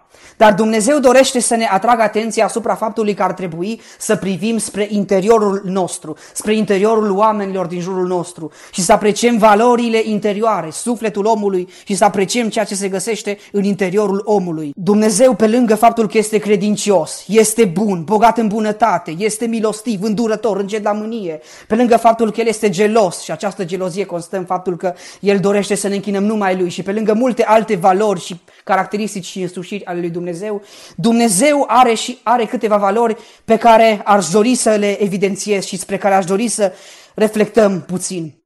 În primul rând, Dumnezeul nostru este un Dumnezeu care privește la inima noastră, la interiorul nostru. În cartea 1 lui Samuel, capitolul 16, cuvântul Domnului ne relatează un pasaj foarte interesant și anume ne aduce în atenția noastră un context în care Samuel este trimis de către Dumnezeu să aleagă un împărat pentru poporul Israel. Știm cu toții că Saul, primul împărat al lui Israel, a păcătuit, nu a ascultat și pentru aceasta Dumnezeu l-a lepădat. Și tocmai de aceea Dumnezeu îl trimite pe Samuel să aleagă un alt împărat. Îl trimite într-un loc, într-o cetate, îl trimite într-o seminție, îl trimite într-o familie și observăm faptul că Samuel ajunge în locul cu pricina și îl vede pe Eliab, pe primul născut, pe întâiul născut. Și uitându-se la înfățișarea și la înălțimea staturii lui, cuvântul Domnului spune că Samuel spune, negreșit, unsul Domnului este aici înaintea lui. 1 Samuel, capitolul 16, cu versetul 6. De unde știm că Samuel a fost atras de înfățișarea și de statura, statura, înălțimea staturii lui Eliab? Deoarece în cuvântul Domnului, în următorul verset, Domnul spune astfel. Și pe lângă aceasta mai adaugă și altceva. Și anume, versetul 7. Și Domnul a zis lui Samuel, nu te uita la înfățișarea și înălțimea staturii lui, căci le-am lepădat. Domnul nu se uită la ce se uită omul. Omul se uită la ceea ce izbește ochii, dar Domnul se uită la inimă. Amin. Dumnezeu s-a uitat cu siguranță la inima lui Eliab și a cunoscut gândurile și l-a cercetat. Și probabil a văzut că inima lui nu este cum trebuie, gândurile lui nu sunt cum, nu sunt cum trebuie, probabil a văzut că nu este potrivit pentru a fi împărat. Ca dovadă l-a ales pe David, care era om după inima lui Dumnezeu. Domnul să ne ajute să fim și noi oameni după inima lui Dumnezeu și Domnul să pună în noi dorința și gândul acesta ca să fim oameni după inima lui Dumnezeu. Amin. Un al doilea lucru pe care aș dori să-l evidențiez este faptul că gândurile Domnului sunt total diferite de gândurile omului. Și în cartea Isaia, capitolul 55, cu versetele 8 și 9, cuvântul Domnului spune astfel. Căci gândurile mele nu sunt gândurile voastre și căile voastre nu sunt căile mele, zice Domnul. Ci cât sunt de sus cerurile față de pământ, atât sunt de sus căile mele față de căile voastre și gândurile mele față de gândurile voastre. Amin. Până aici cuvântul Domnului. Observăm faptul că Dumnezeu gândește total diferit de cum gândim noi și un exemplu pe care aș dori să-l dau, un exemplu concludent, se găsește chiar în prima carte a Scripturii, și anume în cartea Genesa. Adam și Eva au păcătuit, au mâncat din fructul oprit. Domnul a observat lucrul acesta și, drept dovadă, i-a pedepsit, le-a dat consecințele pe care a trebuit să le suporte atât ei cât și noi. Dar Dumnezeu nu s-a oprit aici și a găsit încă de la început o soluție. Și observăm că pe parcursul Scripturii sunt profeții, precum că Domnul va trimite un mângâietor, va trimite, va trimite pe Mesia, un salvator.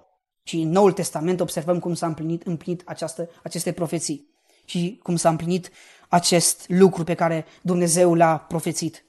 Dumnezeu a găsit soluția, pentru că El a gândit diferit. Dacă noi am fi fost în locul lui Dumnezeu, cum am fi procedat? Le-am fi lăsat pe Adam, am fi lăsat-o pe Eva să trăiască așa pur și simplu fără nicio soluție? Poate că da, poate că nu. Dar slavă Domnului că El a găsit o soluție și pentru că El gândește diferit, El a dorit și dorește să ne salveze și va dori în continuare să ne salveze. Slăvit să fie Domnul pentru aceasta. De asemenea, un al treilea lucru o a treia valoare ale Dumnezeu este faptul că Dumnezeu este un judecător drept și cercetează, ne cercetează ființele. În cartea Ieremia, capitolul 11, cu versetul 20, cuvântul Domnului spune astfel. Dați-mi voie să dau citire primei părți din versetul 20. O, Doamne, Dumnezeul oștirilor, Tu, care ești un judecător drept, care cercetezi rărunchii și inimile, care cercetezi rărunchii și inimile. Ce frumos spune în acest verset. Dumnezeul nostru cercetează rărunchii și inimile. Dumnezeul nostru este un judecător drept. Noi ca oameni judecăm uneori cum nu trebuie, cu nedreptate. Privim la oameni influenți, la oameni bogați, care au făcut lucruri neîngăduite și în loc să-i pedepsim după dreptate, noi primim mită de la ei și nu-i judecăm după dreptate, ci închidem ochii. Dar Dumnezeul nostru, slăvit să fie numele Domnului, judecă cu dreptate și El cercetează inimile și rărunchii și dorește să facă dreptate, pentru că El este drept. Domnul să ne ajute și pe noi la aceasta. Și observăm faptul că Dumnezeu știe totul. Și el cercetează și în urma cercetării Dumnezeu știe, știe cum suntem noi. În cartea psalmilor, capitolul 139 cu versetul 1, cuvântul Domnului spune astfel. Doamne, Tu mă cercetezi de aproape și mă cunoști. Știi când stau jos și când mă scol și de departe îmi pătrunzi gândul. Cuvântul Domnului ne arată aici faptul că Dumnezeu cercetează. Ne cercetează el ne știe pe nume, ne cercetează inimile și rărunchii, ne cunoaște pe noi ca oameni. Și observăm lucrul acesta și în alte versete ale cuvântului Domnului. Și chiar în versetul din Ieremia, capitolul 11 cu versetul 20, Dumnezeu judecă cu dreptate. Să-i mulțumim Domnului pentru că El este drept și să apelăm cu încredere la dreptatea lui Dumnezeu, care este nemărginită. Domnul să ne ajute ca și noi să fim oameni cinstiți și corecți. Amin. Un al patrulea lucru pe care aș dori să-l evidențiez și la care aș dori să reflectăm este faptul că Dumnezeu răsplătește. Dacă noi facem lucruri bune, Dumnezeu ne răsplătește. Dar dacă noi facem lucruri rele, Dumnezeu tot așa ne dă o răsplată care nu ne place. El răsplătește fiecare după faptele lui. Și în capitolul 17 din cartea Eremia, în cartea Eremia, capitolul 17, cu versetul 10, cuvântul Domnului spune astfel. Eu, Domnul, cercetez inima și încerc rărunchii ca să răsplătesc fiecăruia după purtarea lui, după rodul faptelor lui. Eu, Domnul, cercetez inima. Dumnezeu cercetează inima și ne cercetează și ne răsplătește fiecare după faptele lui, după rodul faptelor lui și după purtarea noastră. Dacă am privi, dacă am fi atenți la aceste gânduri, dacă am fi atenți la acest verset, dacă am fi atenți la aceste aspecte, cât ne-am înfricoșa, cât de atent ne-am trăit viața. Dar din păcate uităm aceste aspecte. Și Domnul să ne ierte pentru aceasta. Și Domnul să ne ajute la aceasta. Și anume să ne ajute, când spun la aceasta, mă refer să ne ajute să trăim în conformitate cu voia și planul Lui. Să ne ajute să avem fapte vrednice de pocăința noastră și să trăim așa cum dorește El. De altfel, în cartea Apocalipsa, capitolul 2, versetul 10, suntem motivați că să trăim frumos. Și cuvântul Domnului spune astfel, dați-mi voie să citez oarecum sfârșitul versetului 10 din cartea, doua, din cartea Apocalipsa, capitolul 2, unde cuvântul Domnului spune astfel, Fii credincios până la moarte și îți voi da cununa vieții. Dumnezeu spune această afirmație și face această afirmație bisericii din Smirna și astfel ne spune și nouă. Să fim credincioși până la moarte. Ne îndeamnă să fim credincioși până la moarte și ne va da cu luna vieții. Domnul să ne ajute la aceasta și motivați de această afirmație să trăim frumos cu credincioșie pentru a fi răsplătiți bine, pentru a fi răsplătiți cu o cununa vieții și cununa aceasta nu se va vesteji niciodată. Slăvit să fie Domnul pentru aceasta. Și Domnul să ne ajute să înțelegem toate aceste lucruri și să înțelegem faptul că el este un Dumnezeu care privește la inima noastră, care ne știe inima, știe gândurile noastre. Să înțelegem faptul că Dumnezeu gândește diferit, total diferit față de noi. Să înțelegem faptul că Domnul este un judecător drept. Și să înțelegem faptul că Domnul răsplătește fiecăruia după purtarea lui și după rodul faptelor lui. Domnul să ne ajute să înțelegem lucrurile acestea pe deplin și bine ar fi să le punem la inima aceste lucruri. Domnul să ne ajute la aceasta. Fiți binecuvântați de Domnul. Amin. Profunzimi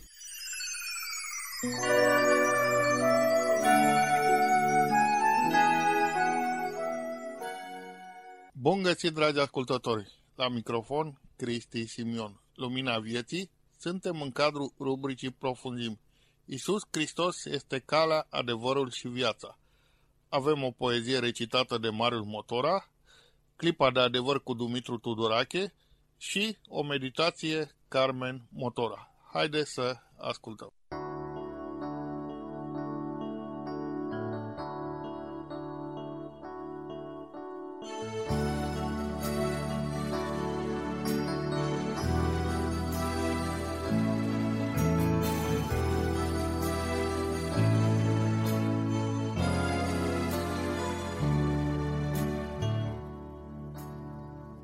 Aprinde, Doamne, focul sfânt pe altarul vieții mele.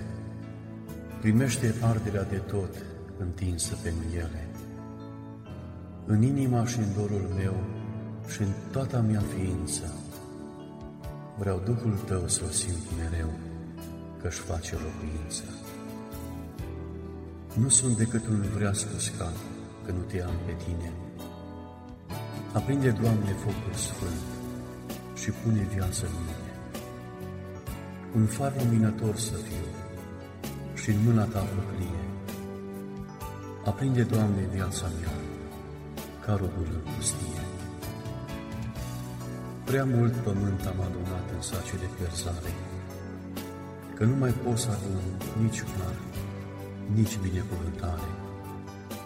Iisuse, arde în mine tot ce zgură și mândrie și să rămână dragostea și sfânta smucurie. Am tot zidit, dar fără rost, nimic nu stă în picioare. Căci am zidit cu trestie și fân fără valoare.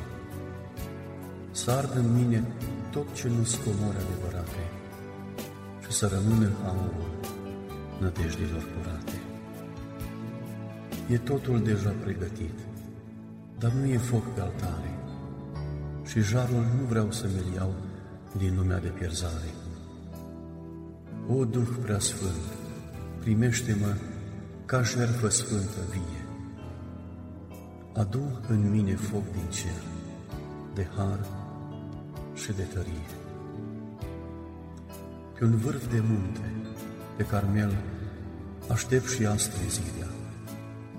Văpăi și mistuiri cerești să ardă trezirea și să se vadă în mine un foc al dragostei divine, că am fost cu tine răstignit și că trăiesc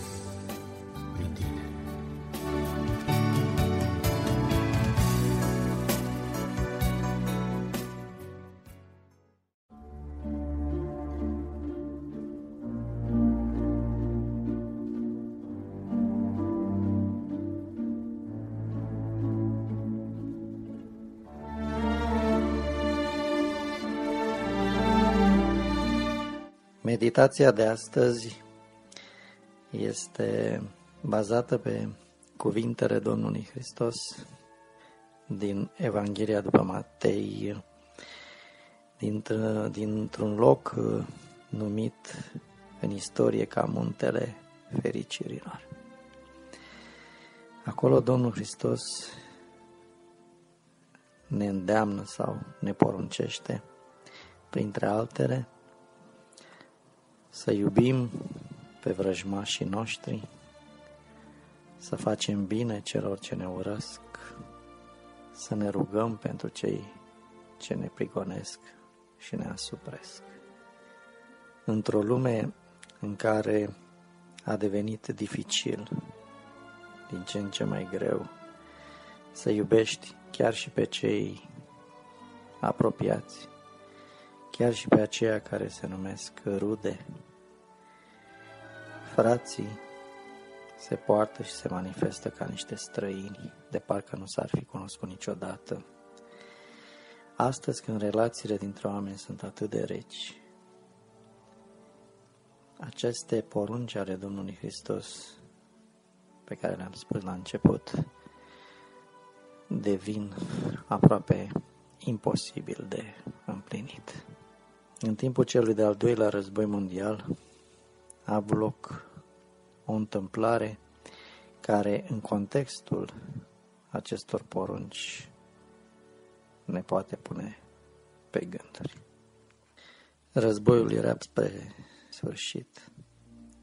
Germania era pe punctul de a fi cucerită de aliați. Artileria germană făcea față cu greu atacurilor aliaților. Unul dintre piloți care pilota pe unul dintre avioanele de vânătoare avusese sute de, de misiuni pe care le-a dus la bun sfârșit. Și acum se pare că era ultima misiune. Nu mai știu exact, dar uh, cred că avusese cam 400 de misiuni și dacă mai, mai ducea o singură misiune la bun sfârșit, era pe punctul de a fi decorat cu cea mai înaltă distinție militară. Crucea militară. Înainte să plece de acasă, ca de obicei, uh, condus de soția lui și avea și un uh, băiețel de șapte sau opt ani. Această misiune urma să aibă loc în preajma Crăciunului. Fiind război, era foarte multă sărăcie, nu se găsea mai nimic. A face un cadou atunci era un lucru destul de, de greu, de dificil. Băiețelul însă i-a cerut un cadou tatălui său de Crăciun. I-a cerut să-i aducă acea decorație, crucea militară sau crucea de fier. Tatălui i-a trecut mâna prin păr și a spus, fii liniștit, astăzi îți voi aduce crucea. A plecat și când să decoleze, a observat undeva în depărtare un bombardier al aliaților. Cred că era american. A decolat, hotărât să, să meargă, să-l urmărească, să-l împuște și astfel să obțină decorația.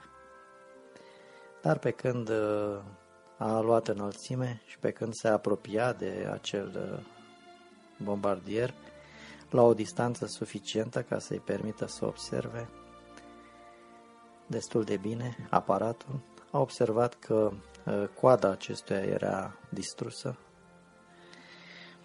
iar când s-a apropiat și mai mult, a văzut înăuntru că cei care erau în spate, cei care mânuiau tunul,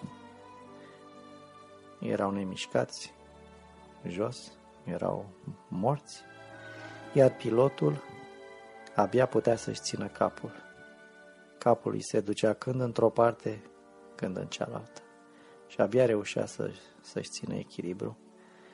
Probabil că era amețit, fusese atins, din frunte îi curgea sânge.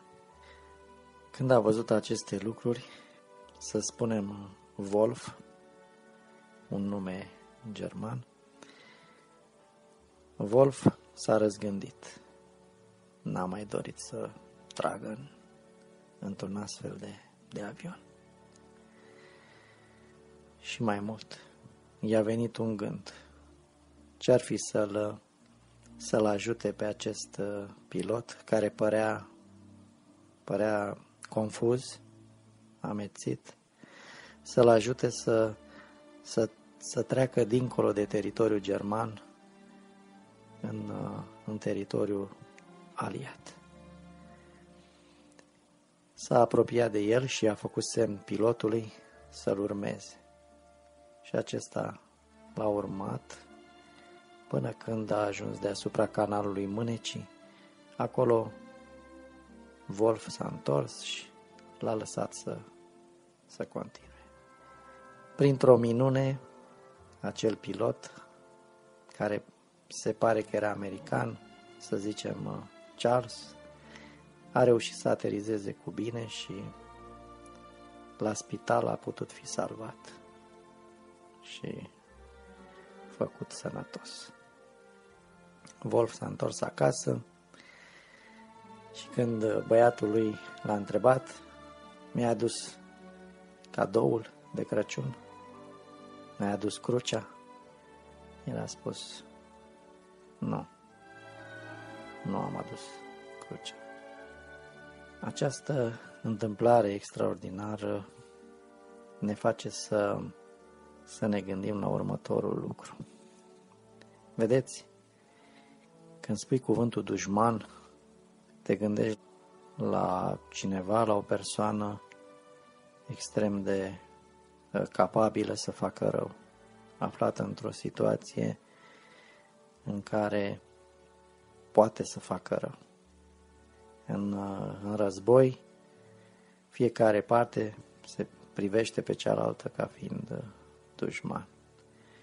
Dar atunci când acest dușman devine vulnerabil atunci când uh, dușmanul ajunge într-o situație demnă de milă, parcă scade și dorința ta de a te răzbuna sau de a-i face rău, de a-i răspunde cu aceeași monedă. Vedeți, uh, Wolf avusese 400 de misiuni pe care le-a dus până la capăt adică reușise să-și împuște inamicul. Doborâse probabil multe avioane bombardiere inamice. Dar acum când s-a apropiat suficient de mult de dușman, astfel încât să-i vadă starea în care se găsește, să-i vadă slăbiciunea, ceva s-a întâmplat în inima lui. S-a întâmplat ceva ce am putea să numim uh, nașterea unui sentiment nu doar de milă, de simpatie și chiar de iubire. A merge cu el, al însoții, pentru ca el să ajungă în siguranță, dușmanul, chiar cu anumite riscuri, fiindcă dacă s-ar fi aflat uh, ceea ce a făcut, nu ar fi fost bine nici din punct de vedere profesional și nici din alte puncte de vedere. Aceasta nu poate fi decât manifestarea iubirii. După 40 de ani aproximativ, cel care fusese salvat în felul acesta, să zicem Charles, a dorit să-și cunoască binefăcătorul și a venit în Germania să-l caute pe Wolf și l-a găsit. A venit să-l cunoască și să-i mulțumească pentru că i-a salvat viața. Și iată cum uh, cuvântul Domnului Hristos să-ți iubești dușmanul s-a împlinit. Și s-a mai împlinit un cuvânt care spune pace în locurile prea înalte și jos pe pământ între oamenii plăcuți lui.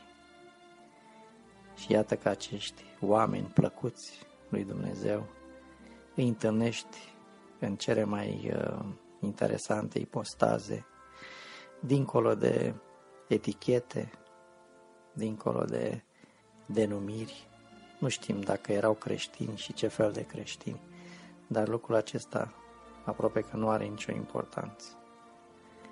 Iubirea este un sentiment și un principiu universal care se ridică dincolo de aceste lucruri. Credința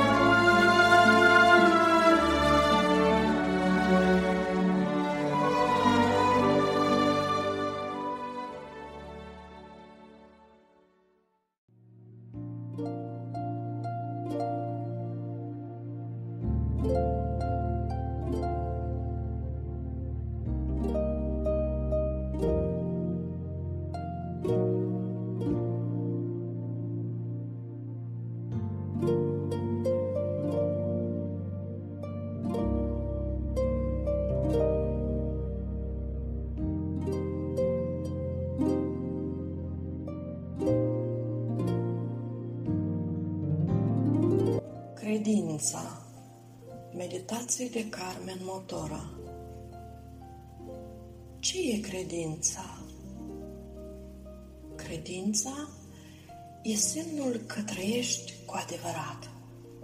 Respiri aer de cer, privești imposibilul făcut cotidian și guști fericirea împărăției încă de aici.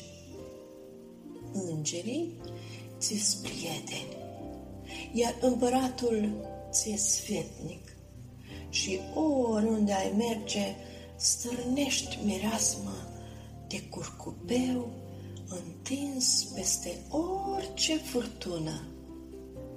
Credința e arma cu care lupți când dușmanul scrășnește și urlă. Urletul lui se pierde mireasma credinței. Credința e puterea să calci peste șerpi înfocați și totuși să ai pas nevătămat. Credința e cheia ce încuie zilnic acea odăiță unde tu și Dumnezeu stați la sfat. Lacrimile fac credința să se rostogolească în odaie, iar Dumnezeu ți le șterge și știi că poți cânta peste orice întuneric. Credința este acel râs zglobiu de copil când un om mare ar plânge. e acea lipsă de grijuri și poveri aruncate spre tata. Credința este puterea cu care începi ziua. Nouă, frumoasă, liniștită, chiar dacă grijile, necazurile stau buluc la ușă. Credința e semnul că trăiești cu Dumnezeu, că îl porți oriunde cu tine și că cerul e casa ta, oriunde, oricând sau în orice ar veni. Este chiot de bucurie fără margini.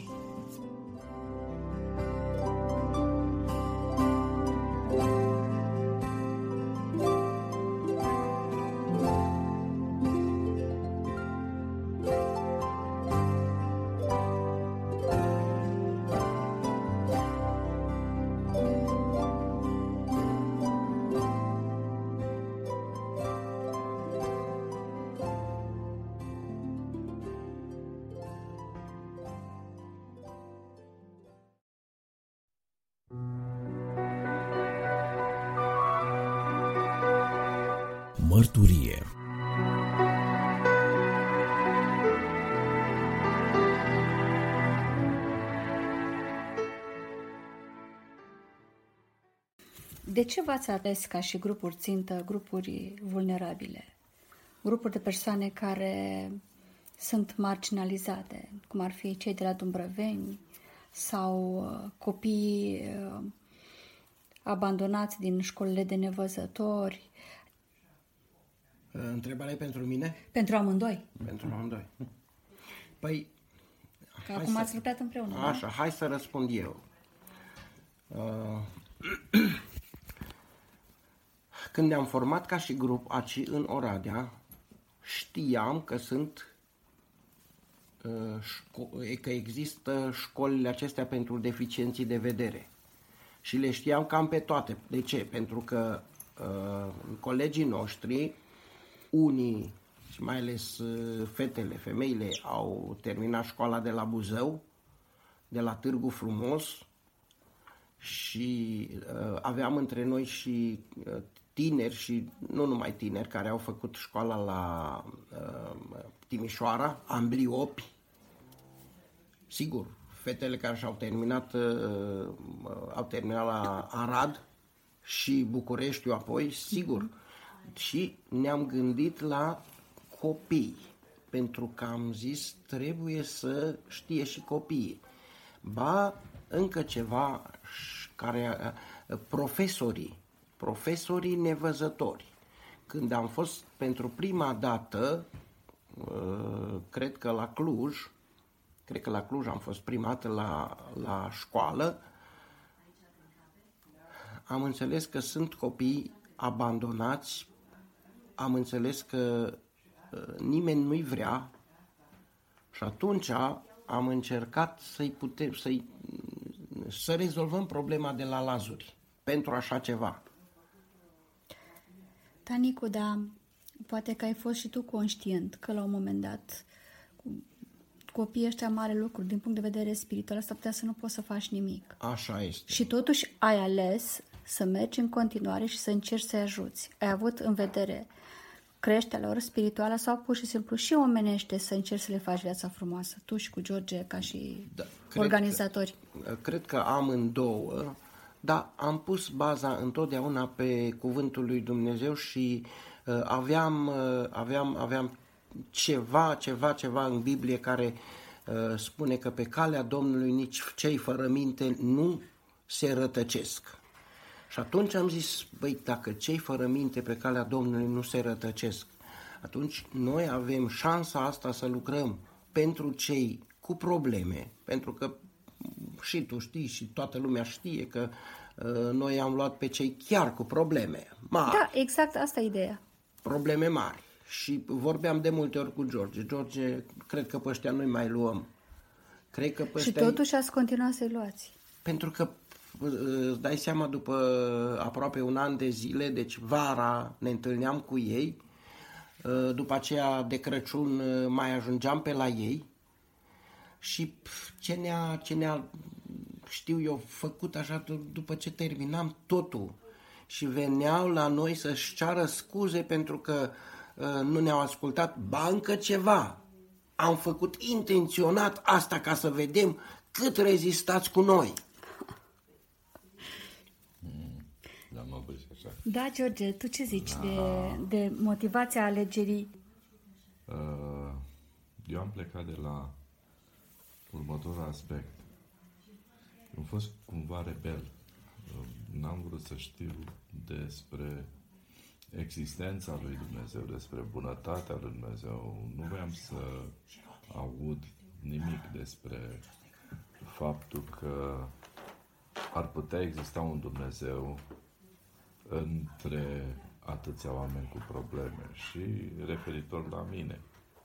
Dacă eu am cedat atât de greu în fața bunătății lui Dumnezeu arătată la Golgota, am spus că la fel trebuie să fie și ceilalți oameni cu uh, dizabilități și în special ceilalți oameni cu aceeași uh, problemă de vedere ca și mine. Și asta m-a făcut să iau un angajament față de mine și înaintea lui Dumnezeu din momentul ăsta voi încerca să uh, arăt cumva drumul către bunătatea lui Dumnezeu celor care sunt în aceeași situație ca și mine. Indiferent cât de grea va fi uh, motivația, indiferent cât de grea va fi uh, procedura să ajung la inima lor, procedura să ajung până la casa lor sau la viața lor. E, Plecând de la asta, am ajuns la grupuri de rugăciune, am ajuns la nevoia de a cunoaște Cuvântul lui Dumnezeu și am ajuns în final să-L cunosc și pe Nicu, având același obiectiv ca și, ca și mine. Și asta ne-a motivat împreună să mergem către segmentul acesta de, de oameni. Pentru că fiecare dintre noi am fi putut să lucrăm și chiar lucrăm foarte bine în bisericile noastre, suntem implicați bine în bisericile noastre, slujim în mai multe din biserici uh, din județele noastre, el în Bihor, eu în Dâmbovița uh, și cred că uh, nu ne-a oprit lucrul acesta. Îi cunosc nevăzători care sunt bine pregătiți din punct de vedere spiritual, intelectual, emoțional, dar nu s-au implicat foarte mult între nevăzători. Noi ne-am implicat, cred că asta l-a motivat și pe Nicu, ca și pe mine, faptul că am trecut pe aici și am răspuns greu la chemarea lui Dumnezeu. Și în felul acesta cred că răspund și ceilalți oameni cu deficiențe. Poate că nu numai de vedere și alte deficiențe, pentru că aceeași întrebare, rezonanță în fiecare inima. De fapt, aș vrea să spun că uh, lucrarea noastră de bază n-a fost aceasta. Lucrarea noastră de bază a fost uh, Sfânta Scriptură pentru nevăzători, uh, celelalte lucruri. Mergeam de aici, de la Oradea și lucram la Târgoviște și apoi vara ne ocupam noi de, de copii și de cei din Dumbrăveni și perioada de sărbători ajungeam pe la ei. Deci era oarecum uh, lucrarea aceasta dublată de cealaltă sau cealaltă dublată de asta. Uh, ne bucuram extraordinar când ne întâlneam. Uh, mersuri sau mersul la, la uh, cei din Dumbrăveni, la alte cămine, la alte azile, în biserici cu ei. Ne-a, sigur, la început spuneam, măi, cum să mergi cu ăștia la biserică? Ei, săraci, nu știu nimic. După aceea au, am încercat, i-am învățat cântări, am învățat câte un verset simplu și am intrat în, în uh, bisericile din zona Târgoviștei pentru că acolo le-am, i-am dus pentru prima dată. După aceea am ajuns la uh, Oradea, am ajuns la Vatra Dornei, cu ei, cu oameni cu probleme. Dai seama, pe lângă, pe lângă oamenii normal, acum normal zicem noi, noi nevăzătorii la conferințe au întotdeauna, întotdeauna i-am dus și pe cei din Dumbrăveni sau când am venit, când am uh, mers încoace și încolo cu copiii. Efectiv, nu i-am lăsat, ci i-am uh, dus la biserici, i-am, uh, chiar am făcut programe cu ei, chiar Știu. lucruri, știu, tu știi foarte bine că tu te-ai implicat din punct de vedere nu numai muzical, ci și altfel și știi foarte bine uh, na, ce am întâmpinat și cât, cât, a, cât a trebuit să lucrăm pentru, știu eu, un program de 40-50 de minute. Dar mulțumim lui Dumnezeu că ne-a păzit, ne-a păzit în călătoriile care le-am avut de făcut. Atunci, în perioada aceea, nu era ușor să circul cu trenul știu că veneau din... Nu era atunci să, să, vezi, să mergi cu vagon de dormit, să mergi cu cușetă. Pă, mergeam așa cum puteam. Și legam ușa vagonului, ușa compartimentului cu, cu ceva ca să nu ne spunea, ne spunea controlor, vedeți că e, e partea asta de țară aici și aici sunt foarte mulți ăștia care uh, intră în, aveți grijă să nu dormiți, aveți grijă, veneau și ne spuneau lucrurile acestea. Da, da. Da, deci n-a fost ușor, dar ne-am încrezut în uh, Dumnezeu și am mers pe calea aceasta pentru că era calea pe care Dumnezeu ne-a uh, trasat-o și pe, pentru care Dumnezeu ne-a cercetat. Erau frații noștri și frații noștri aveau nevoie de cuvântul lui Dumnezeu, aveau nevoie de lumina vieții, aveau nevoie de uh, cuvântul care, cuvântul care, care uh, luminează, dacă vrei, intelect, și intelectual? Um, am multe întrebări să vă spun. Pur și simplu învârje capul de întrebări, dar totuși pentru că timpul e pe sfârșit, am una singură la care chiar vreau să-mi răspundeți amândoi. În același timp? nu pe rând. um, totuși, s-ar putea ca să nu fi avut rezultatele scontate la munca pe care ați depus-o. Ați depus eforturi uriașe, cel puțin cât știu eu și mi se pare enorm. Nicu, tu cu vizitele tale aproape săptămânal la, de la Târgoviște la Oradea ca și nevăzător, să-ți lași familia și interesele proprii să faci lucrul ăsta ani de zile. Eu știu ce înseamnă naveta, că și eu am făcut-o la Timișoara un an de zile cu trenul. Uh, apoi uh, George avea copii mici și totuși uh, v-ați petrecut timpul, mai ales vacanțele, uh, cu copiii. Copii care astăzi vedem că în viața lor uh, e mult haos, ca să nu spun mai mult. Deci viața lor nu este cea care ne-am fi dorit-o, cel puțin noi ca și uh, persoane care am lucrat cu ei și care am investit, mai ales voi doi. Eu n-am fost decât o săptămână, două, dar voi uh, erați oamenii uh, la greu, voi cu soțiile voastre. Întrebarea ar fi, dacă ar fi să o luați de la capăt, dar faceți-o așa, în modul cel mai sincer, ca înaintea lui Dumnezeu. Și nu pentru mine, ca, nu, dar vă aud oamenii și poate că au nevoie să știe la ce se aștepte în momentul când lucrurile nu merg cum, cum ți le dorești ca și om care investești totul aproape. Și totuși, dacă ar fi să o de la capăt, ce ai alege? Te-ai întoarce pe același drum, pe această cale care poate nu duce uneori nicăieri?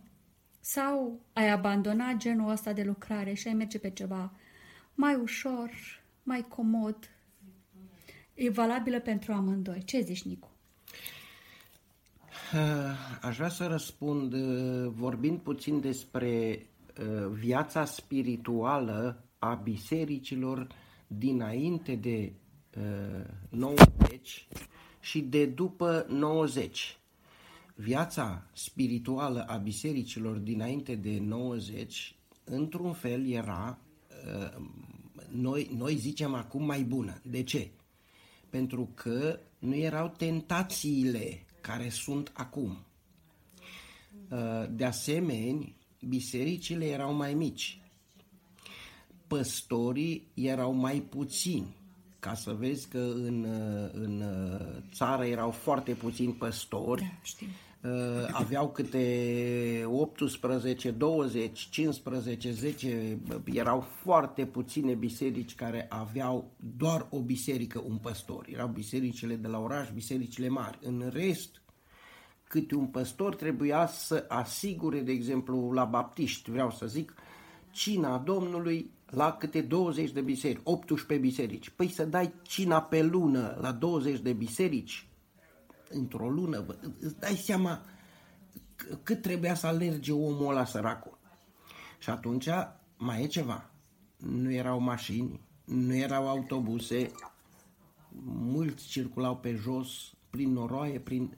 Ei, noi, eu am prins lucrurile acestea. După 90, când noi ne-am implicat, când au început lucrările Asociației Creștinilor Nevăzători Pro Lumina, deja era puțin, puțin mai altfel. Și atunci, și atunci întrebarea este dacă am luat-o de la capăt. Sigur că am luat, eu cel puțin aș lua-o de la capăt. Uh, eram mult mai tânăr decât acum, dar și mai entuziast. Și încă ceva, vreau să spun, Rodi, și tu știi și toată lumea știe că atunci am avut un rest de vedere care mă, mă uh, ajuta să pot să merg dintr-un loc în altul. Sunt uh, în țară, mu- în multe locuri unde am fost eu împreună cu George. Știu. Și nu conta că e iarnă, nu conta că e vară, nu conta că e uh, cu, cu traista în, în, în, în umăr. Am plecat, trebuia să ajungem acolo și ajungeam. Uh, după aceea ne-am dus uh, din asociație uh, în, în asociație, vorbind ba cu câte unul care îl cunoșteam, ba pe unul care, nu știu, ba cu câte un președinte, nu, nu, nu uit când la Arad, nici cum, nici cum n-au vrut să ne primească cei de acolo. Păi ce să fac, ei, nu știu ce. Haideți mă și voi la uh, Biserica Baptistă din Arad, pentru că păstorul de acolo este Era primarul, primarul orașului. Ai fost și cu voi atunci. Ai fost și tu. Da, da. Păi și președintele de atunci îmi spune George, băi, Nicule, avem probleme, mă, nu vrea nici cum președintele ăsta, băi, nu știu ce, ce să fac. Băi, George, hai să vorbesc eu cu el, lasă-mă să vorbesc cu el. Băi, omule, dar tu, ție, nu ți-ar plăcea să te cunoască uh, primarul orașului și altfel? Păi adică, bă, voi aveți cea mai urâtă uh, asociație, bă, aveți acolo o cameră micuță, păi voi sunteți un oraș mare, păi n-ai vrea, mă, și tu ceva, n-ai, mă, niște nevăzători care n-au casă, n-ai vrea să-i spui primarului lucrurile acestea?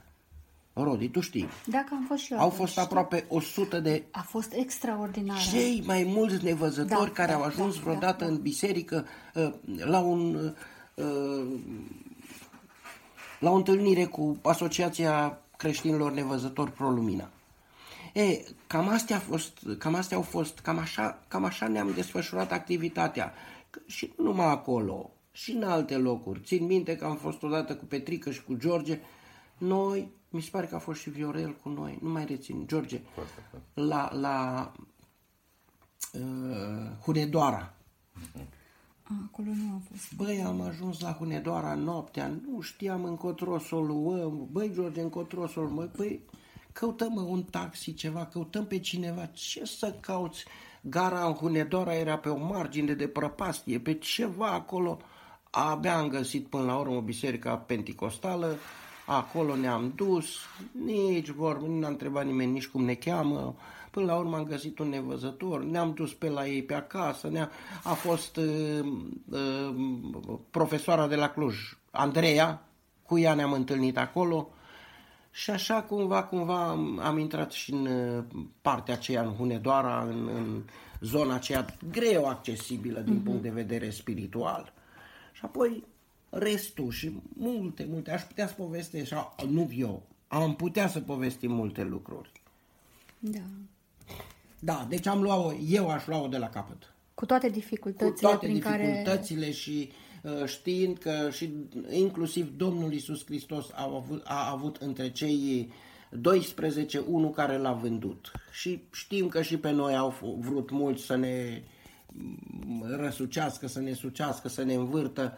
Mulțumim lui Dumnezeu că a fost cu noi până în momentele acestea și ce să zic, eu mă bucur pentru lucrarea la care Dumnezeu m-a chemat și Dumnezeu ne-a chemat și îl rog ca să continue lucrarea aceasta și mă bucur pentru toți cei care sunt implicați în lucrare din toate punctele de vedere și mă rog ca Dumnezeu să-i binecuvinteze și Dumnezeu să binecuvinteze și revista Lumina Vieții în continuare și pe cei care uh, sunt implicați în uh, facerea acestei reviste. George? Ca să scurtăm puțin, uh, că deja timpul cred că e mult înaintat, uh, sigur că aș lua de la capăt. Am un singur lucru să-mi reproșez. Am făcut foarte multe gafe. Dar am fost înconjurat de oameni deosebiți.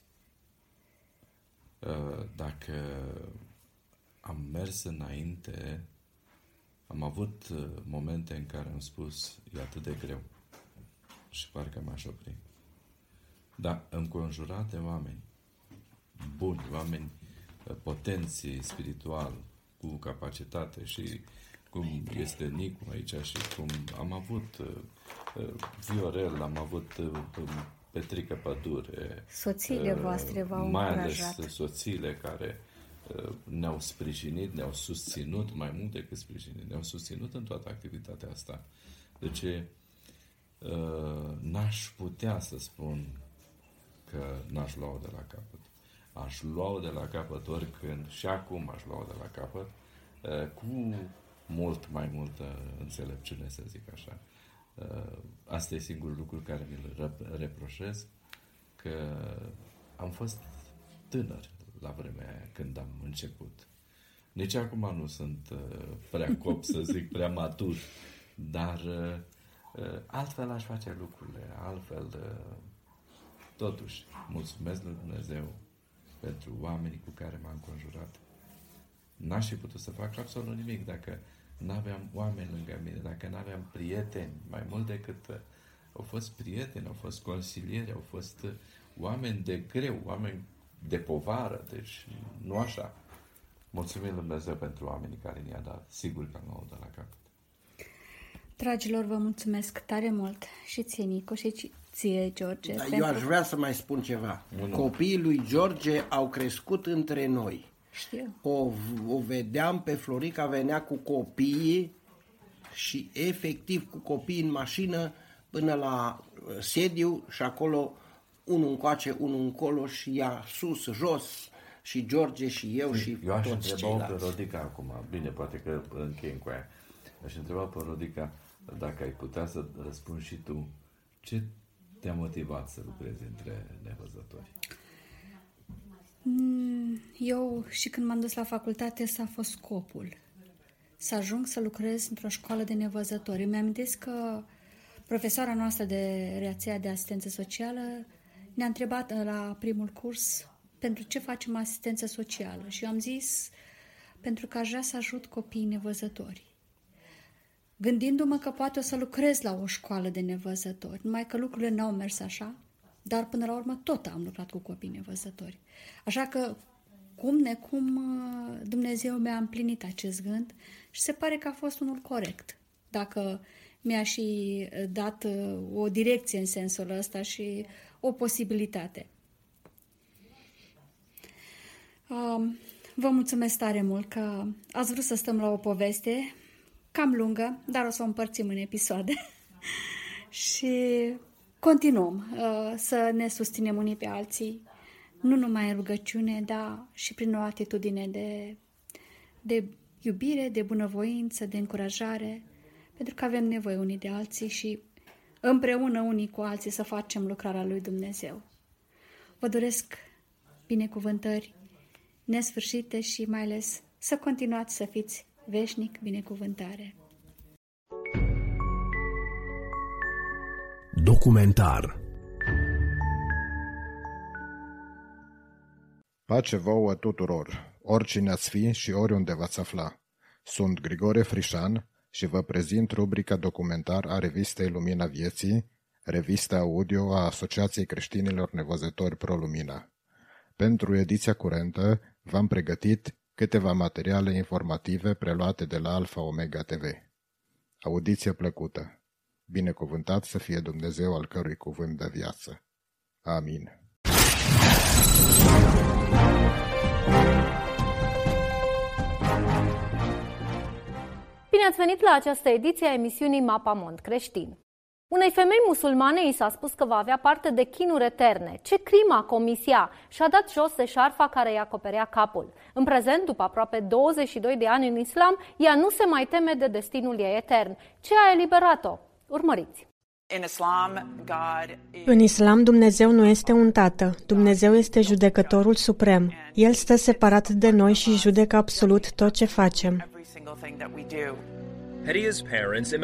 Părinții lui Hedia au imigrat din Iran în Statele Unite în căutarea visului american. Ei l-au găsit. Hedia a crescut în bogăția și opulența din Beverly Hills, dar ea spune că nu a fost destul.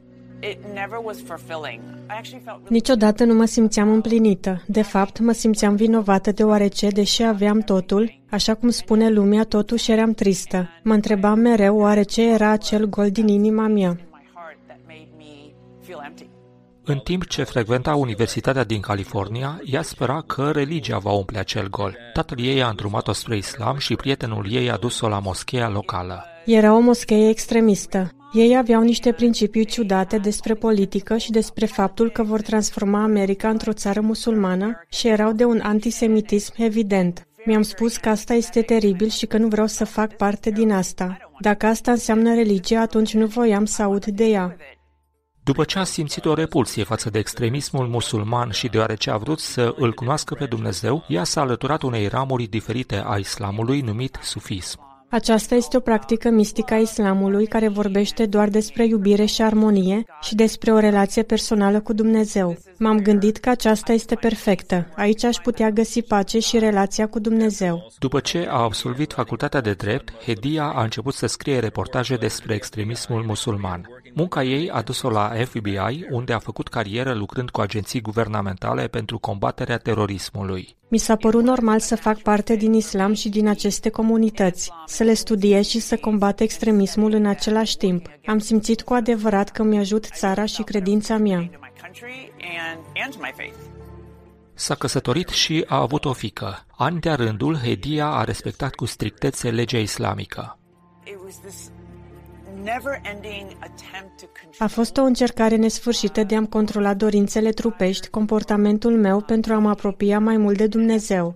Te temi în continuu legat de modul în care te va judeca și religia nu vorbește deloc despre iubire. Te rogi în mod constant la un Dumnezeu care nu-ți răspunde.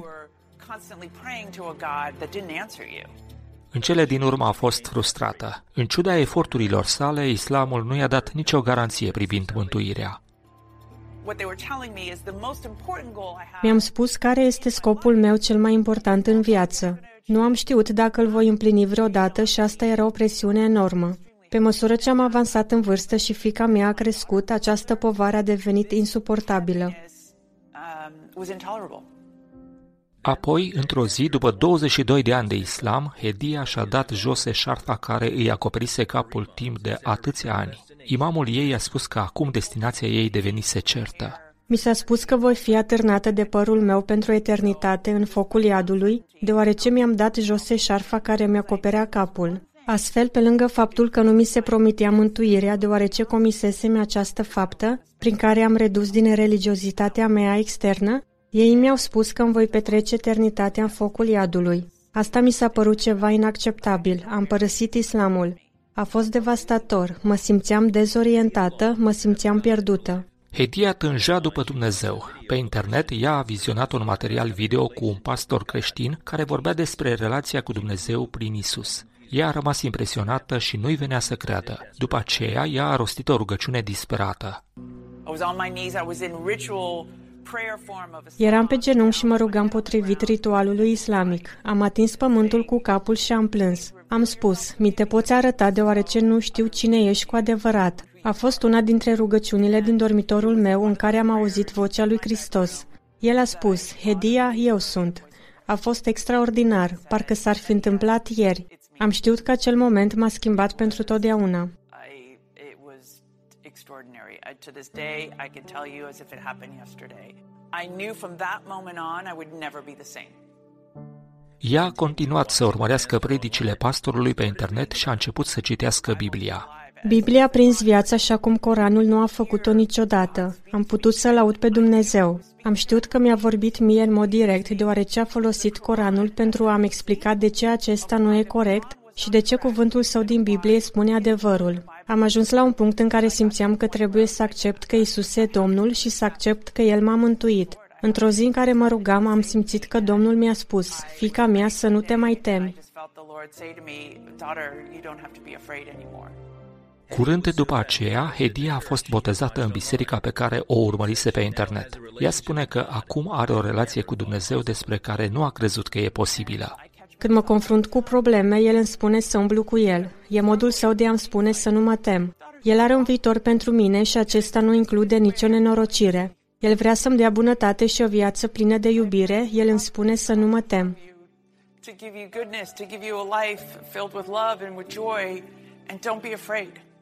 Ea povestește despre cum a primit dragostea lui Dumnezeu prin Isus și speră să îi atingă și pe alții care doresc să îl cunoască. El a fost alături de mine tot timpul. Câteodată îl întreb de ce a trebuit să trec prin anumite experiențe. El s-a folosit de trecutul meu pentru a ajunge aici. Acum 25 de ani, acest lucru nu ar fi fost posibil. Acea fată din Beverly Hills nu ar fi putut să răspundă chemării sale. Sunt pentru totdeauna la picioarele sale.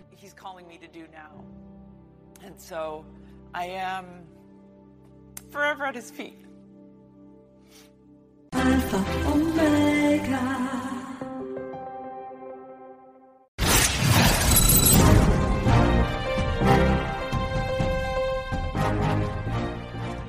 Aceste femei intră cu îndrăzneală în cluburile de noapte înarmate cu traiste roz. Ele sunt într-o misiune specială. Misiunea lor este aceea de a salva femeile care au căzut pradă prostituției, una câte una. Charlene Aaron de la CBN ne va spune povestea femeilor cu traiste roz. Potrivit grupului religios Cherished, fiecare femeie este deosebită și iubită. Având în vedere misiunea, femeile organizației non-profit ajută femeile implicate în prostituție, oferindu-le valoare, speranță și o cale de scăpare. Prostituatele nu au parte de prea mult respect din partea celorlalți, indiferent dacă e vorba de client, de șeful lor sau de o colegă. Cu aproape 10 ani în urmă, Carly Gebert a simțit chemarea de a ajuta femeile care dansează în cluburi de noapte. Într-o zi, în timp ce mergeam cu mașina noaptea pe autostradă, am trecut pe lângă un club de noapte. Primul gând a fost să mă uit în altă parte. Apoi, Dumnezeu mi-a zis, de ce nu slujești acelor femei în loc să le întorci spatele? După un timp de rugăciune, ea s-a implicat în lucrarea numită Established Footsteps of Hampton din Virginia și s-a alăturat filialei Cherished. A căutat să se împrietenească cu aceste femei și a aflat că multe femei dansează doar pentru a trăi de azi pe mâine. Adesea studiază ca să devină ofițer de poliție, asistente sau medici. Multe dintre ele sunt agenți de asigurare, infirmiere, asistente la stomatologie sau lucrează într-un restaurant și pot câștiga destul de bine. Eram disperată, nu aveam bani puși deoparte și nici pe cineva care să mă ajute. Nu cunoșteam pe nimeni aici. Odată pe lună, Gebert și echipa ei vizitează cluburi de noapte și vizitează dansatoarele oferindu-le afecțiune și daruri. Mergem în cluburi de noapte cu aceste traiste roz. Câteodată femeile spun, oh, au venit femeile cu traiste roz. Astfel intrăm și le dăm traistele cu daruri mărunte, ca rujuri sau oje.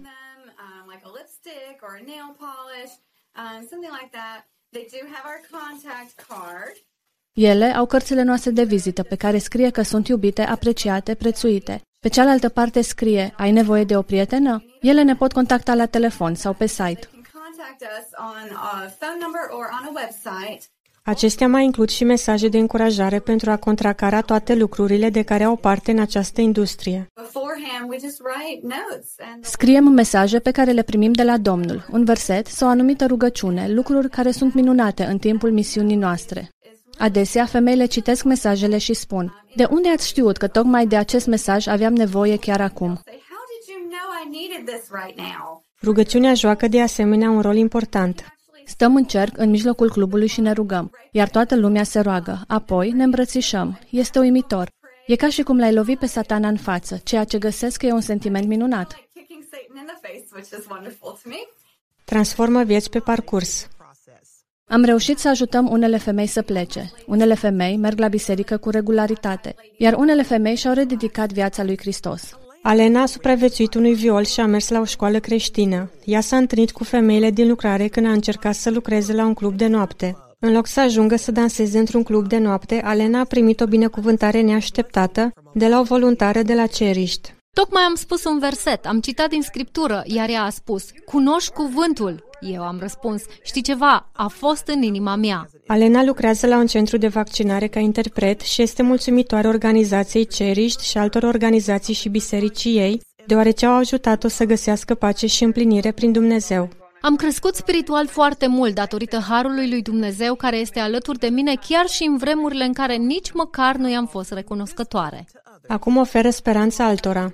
Există o cale de scăpare și Dumnezeu vă va ajuta, deoarece m-a ajutat și pe mine. Uitați-vă la mine, sunt aici, în viață și suntem aici pentru a-i ajuta pe alții să supraviețuiască. Deși din cauza pandemiei mai multe femei caută să lucreze ca dansatoare în cluburi de noapte, Gebert consideră acest fapt ca fiind și o binecuvântare și o oportunitate de a ajuta mai multe femei ca Alena. Mai mulți oameni au nevoie de mai mulți bani. Pe de o parte, am văzut femei noi care dansează. Pe de altă parte, sunt mai puțini clienți, deoarece clienții încearcă să economisească sau, din cauza restricțiilor în ce privește numărul de clienți în cluburi. Și asta contează.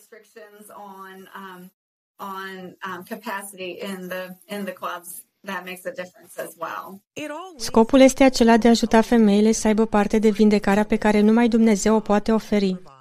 Este Duhul Sfânt cel care lucrează, iar noi am răspuns chemării. Dumnezeu lucrează prin noi în viețile lor.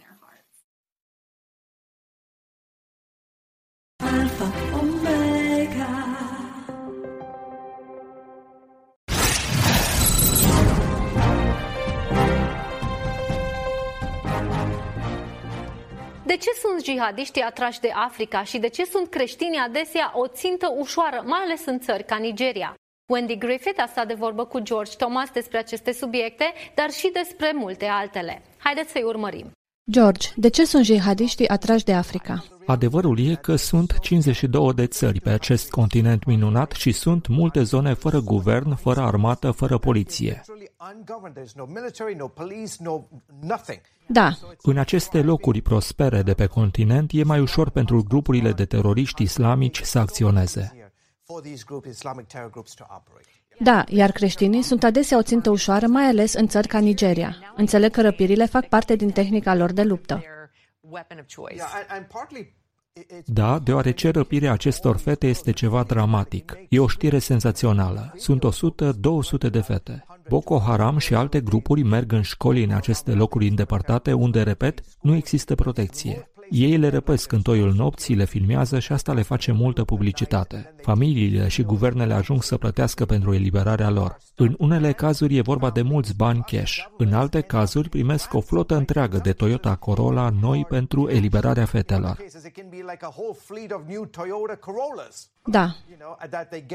Este ceva groaznic și nu sunt afectați doar creștinii. Majoritatea celor care sunt răpite sunt musulmane. Da, și vedem fapte asemănătoare și în Filipine cu Abu Sayyaf. Exact. Cum să ne rugăm pentru creștinii din Nigeria? Repet asta mereu, deoarece acesta e mesajul pe care îl primesc din aceste țări, unde oamenii suferă pentru credința lor. Ei spun să nu ne rugăm neapărat ca să se pună capăt persecuției, ci ca ei să aibă putere spirituală pentru a rezista și pentru a propovădui vestea cea bună a lui Isus Hristos. Alpha, Omega.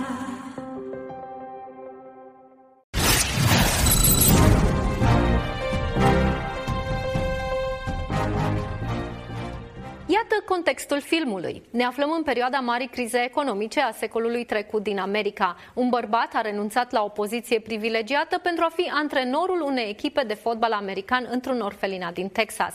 Această echipă dezorganizată s-a găsit în lumina reflectoarelor și a dat speranță orașului, statului și țării. Actorul Martin Sheen a stat de vorbă cu Ephraim Graham de la CBN despre adaptarea unui film după această poveste adevărată și o carte de succes. Urmăriți! name's Harvey Newell Russell. I'm the new math science teacher. The football coach? Ați spune că e vorba despre o poveste miraculoasă? Pentru mine, fiecare zi este o poveste miraculoasă. Dacă treci de ea, aștept cu nerăbdare următoarea zi. The way I see it, you can either work the field or play the field. Hell sounds good to me. I'm in. Of course, it's a miracle story. It's it's about Bineînțeles că este o poveste miraculoasă. Este vorba de a ne sluji unii altora. Este o zicală veche. Când îi slujim pe alții, atunci ne ajutăm pe noi cel mai mult.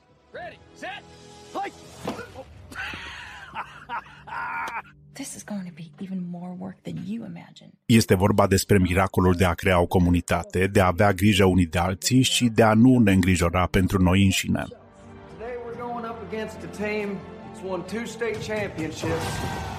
Stay down in the dirt where you belong, loser orphan. That's a funny formation. It's your new offense line up the quarter yard, directly behind AP for the snap. What position does that make me, coach? We'll call you the quarterback. This is how we're going to beat the bigger teams.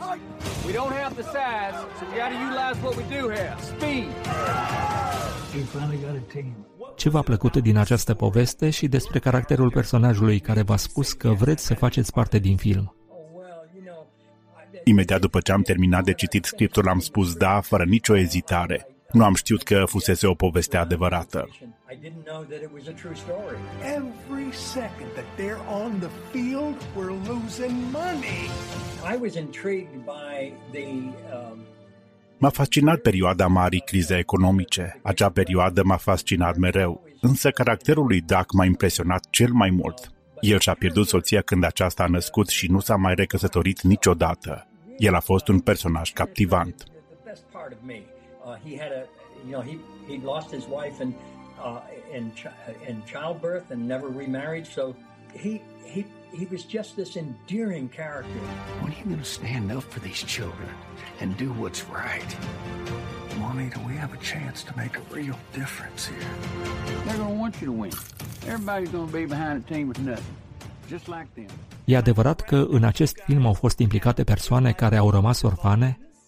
yeah, very much so. Uh, they invited us to use the facilities, both interior and exterior. So Da, ei ne-au invitat să folosim clădirile atât în interior cât și în exterior. Ei ne-au lăsat să folosim locația unde au fost antrenamentele de fotbal și să filmăm în interior, unde erau copii care făceau parte din comunitate. Cred că am fost enervanți, însă ei au fost primitori și au așteptat cu curiozitate să vadă ce vom face. Ei nu mai văzuseră o echipă de filmare până atunci și acum fac parte din film. În ultima scenă ne-am întâlnit cu toții pe scările orfelinatului, cu toți copiii, împreună cu actorii, cu echipa, cu membrii comunității și cu personalul orfelinatului. the facade of the orphanage, and all those children, these, you know, together with the cast and crew, uh, are uh, are members of that community and the staff of that orphanage. Yeah. It's hard to believe when all you've known is hurt and loss. I look at you boys and I can honestly say I'm proud to be an orphan. And you'll feel the same way if you can believe in yourselves and believe in each other. În ce măsură este de actualitate mesajul filmului în lumea de azi? Well, I think that we have. Um, we're always looking. Mereu încercăm să unim voia Duhului cu lucrarea comunității umane. Când reușim să facem asta, atunci devenim un întreg. Cred că asta ni s-a întâmplat în timpul pandemiei. Nimeni nu avea cum să scape. Numai împreună am putut să trecem prin această perioadă. Așadar, imaginea de a uni voia Duhului cu lucrarea comunității umane mi-a dat sentimentul de comunitate. And the only way we could get through it was together. And so that image of trying to unite the will of the Spirit with the work of the flesh was a great sense of um, uh, of community to me.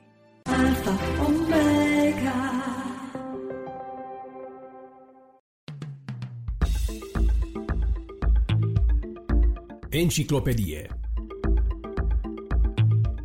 În rubrica Enciclopedie de astăzi ascultăm din nou două scurte episoade din Momentele Creației, rubrici primite prin bunăvoința celor de la Radio Vocea Evangheliei Cluj. Este rechinul pește sau nu? Aflați răspunsul la Momentele Creației de astăzi. Iar acum, invitatul emisiunii, Dr. Livius Percy.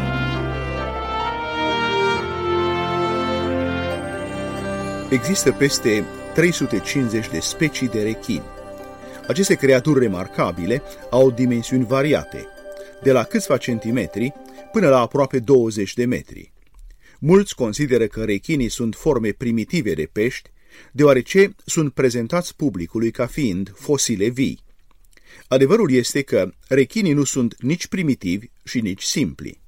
De fapt, zoologii care se ocupă cu clasificarea evită să clasifice rechinii ca pești și, în schimb, preferă să spună că sunt vertebrate asemănătoare cu peștii. Spre deosebire de toți peștii, rechinii nu au oase. Scheletul rechinului este alcătuit din cartilagii și, împreună cu pielea rechinului, servește pentru ancorarea mușchilor, la fel cum oasele funcționează la alte animale. Spre deosebire de pești, rechinii nu au opercul branhiali. De altă parte, rechinii au placentă, la fel ca și mamiferele. Rechinii sunt mult mai complexi decât peștii. Ei au organe de simț sofisticate, iar creierul lor, în raport cu mărimea corpului, este mai mare decât la pești și rechinii pot învăța drumul de ieșire dintr-un labirint la fel de bine ca iepurii de laborator. Rechinii sunt de asemenea animale sociale complexe și comunică între ei în diferite moduri. Cât de deștepți sunt rechinii? Aflați răspunsul la momentele creației de astăzi. Iar acum, invitatul emisiunii, Dr. Livius Percy. Rechinii au creierul mai mare și mai complex decât peștii. De fapt, în testele de învățare, scorurile lor sunt la fel de bune ca ale iepurilor. Nu sunt rezultate cu care să fie admiși la facultate, dar arată clar că rechinii nu sunt nici de cum relicve ale unei evoluții preistorice. Deși cea mai mare parte a creierului rechinilor este folosită pentru simțul mirosului, rechinul are senzori imediat sub piele care detectează vibrații de frecvență joasă. Au de asemenea niște cavități în apropierea capului care le permit să detecteze câmpurile electrice emise de alte organisme vii și care îi ajută să navigheze. Probabil că cea mai uimitoare caracteristică a inteligenței rechinilor este că sunt creaturi sociale complexe care comunică între ei printr-un limbaj de mișcări ale trupului. Până în prezent, cercetătorii au descoperit ce înseamnă șapte dintre aceste semnale. De exemplu, când rechinii se deplasează în cerc, cei mai mari și mai dominanți dintre rechini înoată spre centrul cercului unul câte unul. În timpul acesta, ei folosesc o serie de semnale ale corpului ca să-i îndrepte pe cei mai mici să se deplaseze spre exteriorul cercului. Rechinii cap de ciocan indică supunerea față de alți rechini cap de ciocan prin mișcarea capului. Iată că inteligența și abilitatea sunt daruri ale lui Dumnezeu, întâlnite deseori în creaturi despre care evoluționismul spune că sunt simple și mai puțin evoluate.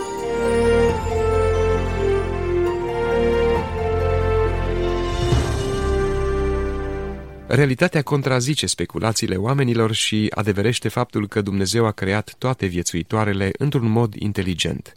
Afirmațiile Bibliei despre creație sunt corecte și sunt confirmate de natura înconjurătoare. Dragi prieteni, sunt Radu Mureșan și vă invit alături de noi la următorul moment al creației. Numai bine tuturor! Suflet sănătos în trup sănătos. Adesea credem că alegerile trebuie făcute doar pe teren spiritual, alegerea de a urma pe Hristos, alegerea de a te întoarce la Dumnezeu și așa mai departe. Însă, una dintre alegerile zilnice, dificil de făcut, dar care are impact absolut direct asupra vieții noastre, este felul cum ne hrănim. Să vedem ce au de spus mai departe în uh, această emisiune cei doi prezentatori de la Vocea Speranței. La 28 iunie 1984, Marea Adunare Națională adoptă prin grija lui Nicolae Ceaușescu, secretarul general al Partidului Comunist Român, programul de alimentație științifică a populației. Savanții regimului au evidențiat pericolele unei alimentații neraționale și au preconizat introducerea pe scară largă a unor articole alimentare sănătoase, printre care și celebrul salam de soia. Populația a opus însă o rezistență viguroasă, mai mult sau mai puțin declarată, în fața alimentației raționale legiferate de comuniști. Printre altele, măsurile luate în cadrul programului de raționalizare a alimentației au făcut ca fiecare cetățean de vârstă adultă să aibă dreptul la o porție lunară de 0,8 litri de ulei comestibil, la 1,25 kg de zahăr, la 9,5 kg de făină, circa 4,5 kg de carne, 9 ouă.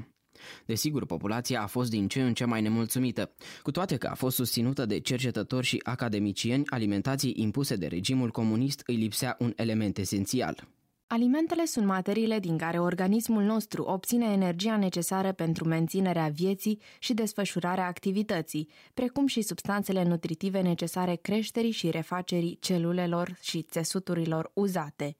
Ele se prezintă sub formă solidă sau lichidă, sunt consumate ca atare sau după diverse grade de prelucrare și au proveniență animală sau vegetală. Alimentele sunt substanțe chimice complexe și nu pot fi folosite ca atare de către organism. În urma procesului de digestie care începe în gură și se continuă în stomac și intestin, alimentele sunt descompuse în substanțe mai simple, numite substanțe nutritive sau factori nutritivi. După digestie, ele sunt absorbite în sânge și apoi sunt transportate la ficat sau la celulele unde sunt depozitate sau folosite în funcție de nevoi. O parte din substanțele nutritive slujesc ca și combustibil și suferă procesul de ardere metabolică, din care rezultă energie. Energia rezultată este folosită pentru menținerea funcțiilor vitale care depind de activitatea inimii, plămânilor și a sistemului nervos. O altă parte din energie este folosită pentru realizarea digestiei, menținerea temperaturii normale a corpului, precum și pentru deplasare, activități fizice sau efort intelectual. Substanțele nutritive mai servesc la construcția și reconstrucția elementelor specifice corpului uman, jucând astfel un rol plastic. Cu alte cuvinte, le sunt folosite drept materiale de construcție pentru formarea de noi celule, pentru creșterea sau repararea celor existente. Nevoia de substanțe nutritive cu rol plastic este mai mare, în special în perioadele de creștere și în anumite boli. Anumite substanțe nutritive nu au nici rol structural și nu furnizează nici energie. Totuși, sunt indispensabile. Ele joacă rol catalitic sau reglator. Aceste substanțe nutritive condiționează funcționarea enzimelor cu rol fundamental în procesele biochimice de la nivelul celulei vii. Starea de nutriție a organismului se apreciază în funcție de aspectul general, greutate, înălțime, aspectul pielii și al părului, prezența sau absența unor semne de boală, obiceiurile alimentare. Asigurarea corespunzătoare a necesarului alimentar contribuie la o stare de nutriție bună, în timp ce un aport necorespunzător duce la apariția diverselor forme de malnutriție. Lipsa substanțelor nutritive duce la slăbire și, după un timp, la apariția unor boli sau chiar la deces. Așa se întâmpla în trecut, în timpul războaielor sau calamităților naturale care reduceau drastic cantitatea de alimente disponibilă. Subnutriția este din păcate prezentă și astăzi în multe țări sărace, în special din Africa și Asia. Persoanele subnutrite sunt mai susceptibile la afecțiuni cum ar fi, de pildă, bolile infecțioase și fac mai multe complicații. În mod surprinzător, aportul excesiv de alimente poate să aducă și el un număr mare de îmbolnăviri. Dintre cele mai reprezentative boli cauzate de abuzul alimentar putem aminti obezitatea și ateroscleroza. Din nefericire, aceste maladii afectează nu numai țările bogate, ci și pe cele în curs de dezvoltare sau în tranziție și au adus la o creștere alarmantă a numărului de îmbolnăviri și decese. Principalele substanțe nutritive sunt 1. Proteinele 2 grăsimile, numite de nutriționiști și lipide, 3. Glucidele, numite și carbohidrați, 4. Vitaminele și 5. Mineralele. La aceste 5 categorii, unii nutriționiști adaugă apa. Rolul substanțelor nutritive este complex. ele acționează interdependent, condiționându-se reciproc. Unele alimente au în compoziția lor în mod preponderent proteine, de exemplu, carnea, brânzeturile, fasolea, soia. Alte alimente sunt mai bogate în grăsimi, untul, nucile, semințele de floarea soarelui. În fine, altele au o proporție mare de glucide, cerealele, fructele și legumele. Necesarul de substanțe nutritive al organismului se asigură prin consumarea alimentelor în diverse combinații. Proteinele intră în alcătuirea enzimelor, hormonilor și anticorpilor. Ele au în primul rând rol plastic și reparator. Proteinele sunt formate din elemente de bază mai mici, numite aminoacizi. Aminoacizii pe care organismul nu-i poate sintetiza sunt numiți aminoacizi esențiali. Ei trebuie în mod obligatoriu procurați din hrană. Conform standardelor stabilite de Organizația Mondială a Sănătății, necesarul de proteine al unui adult sănătos este cuprins între 10-15% din caloriile zilnice. Grăsimile, numite de nutriționiști și lipide, sunt o sursă concentrată de energie, dar au și rol plastic, intrând în structura pereților celulari și a unor hormoni.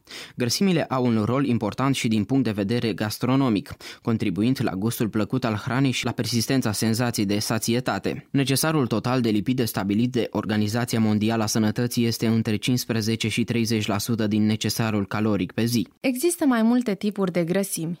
Grăsimile saturate sunt solide la temperatura camerei și, în general, sunt de origine animală. Ele favorizează creșterea colesterolului sanguin și cresc riscul de ateroscleroză. Aceste lipide nu trebuie să depășească 10% din caloriile zilnice.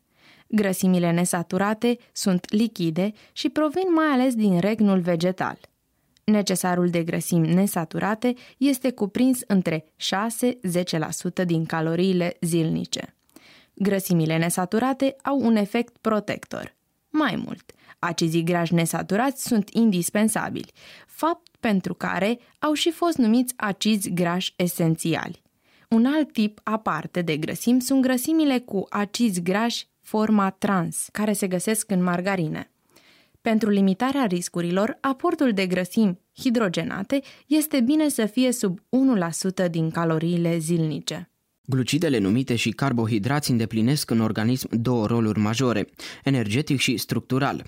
Deși glucidele degajă prin ardere mai puține calorii decât lipidele, primele constituie totuși sursa majoră și cea mai convenabilă de energie. Glucidele simple, numite și zaharuri, sunt formate din una sau două molecule de glucide. În categoria glucidelor simple intră monozaharidele, care se găsesc din abundență în fructe și legume, și dizaharidele, care sunt glucide formate din două monozaharide. Organizația Mondială a Sănătății recomandă ca procentul de calorii furnizat de zahăr și alte produse echivalente să nu depășească 10% din totalul caloriilor.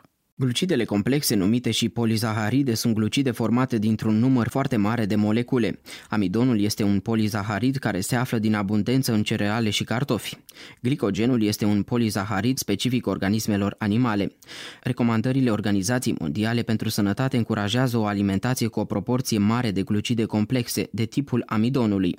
Limitele prevăzute sunt între 55 și 75 din totalul caloriilor zilnice. Fibrele alimentare sunt polizaharide nedigerabile. Deși nu furnizează energie, ele sunt de mare importanță pentru sănătate și anume în asigurarea tranzitului intestinal fiziologic și în perceperea senzației de sațietate. Necesarul de fibre alimentare nedigerabile este de minim 25 grame pe zi.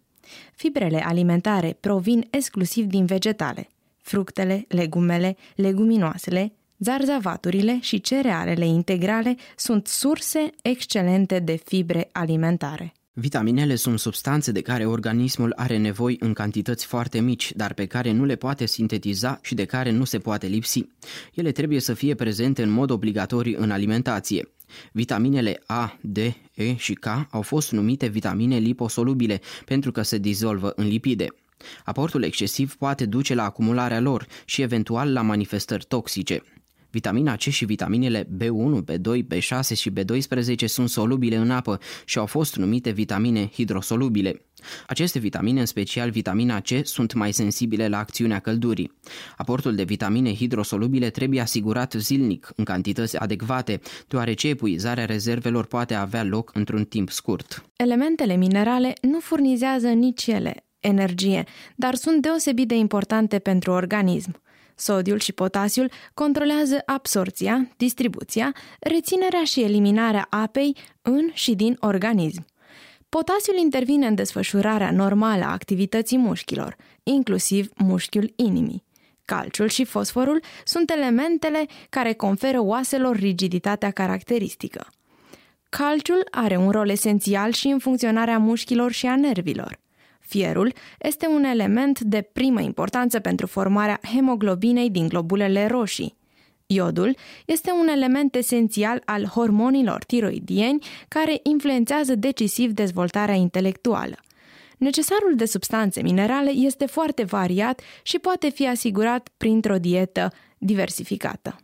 Uneori alimentele pot fi contaminate cu substanțe cu efect nociv asupra organismului, ducând la apariția celor mai diverse boli.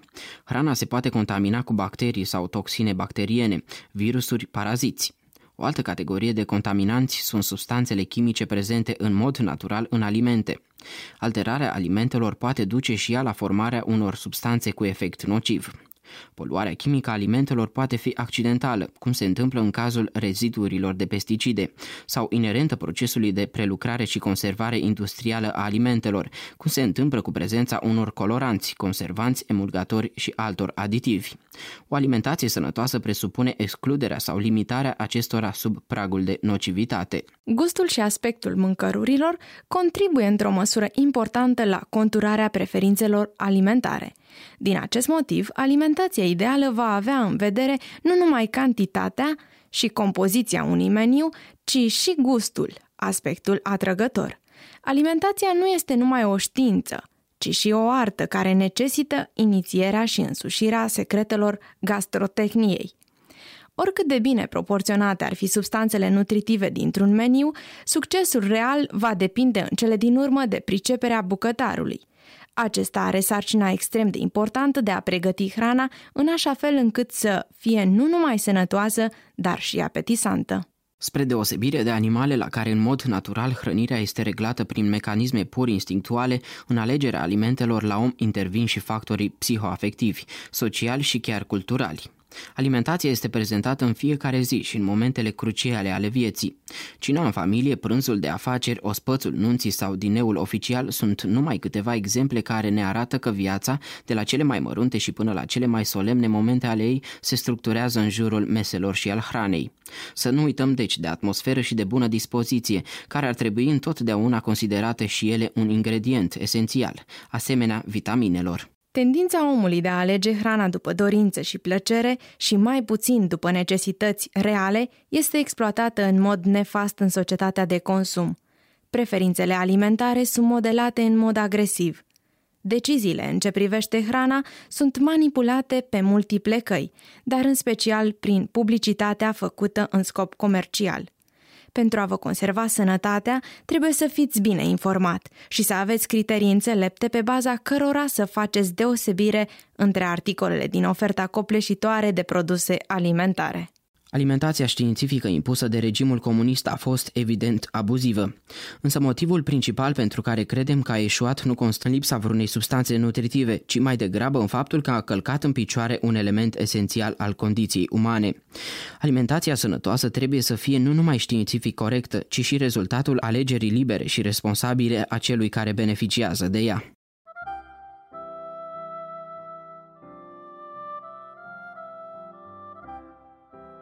Gânduri pe portativ.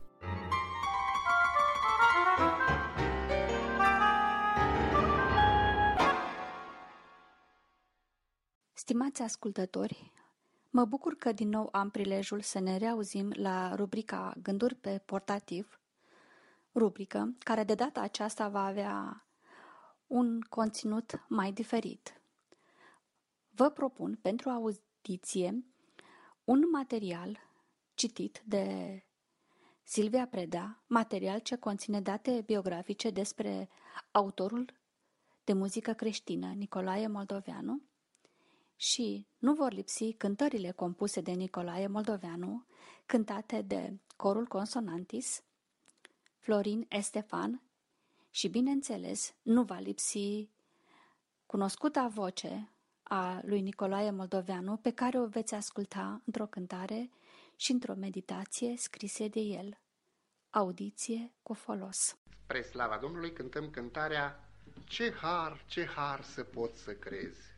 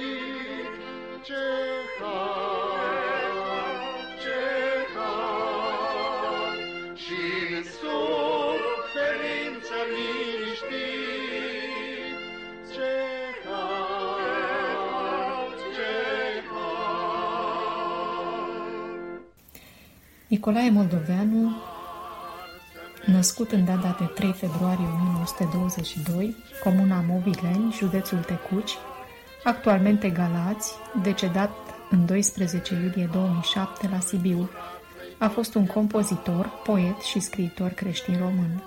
Viața și lucrarea lui s-au desfășurat, în cea mai mare parte, în perioada dictaturii comuniste din România, perioadă ostilă manifestărilor artistice cu caracter creștin.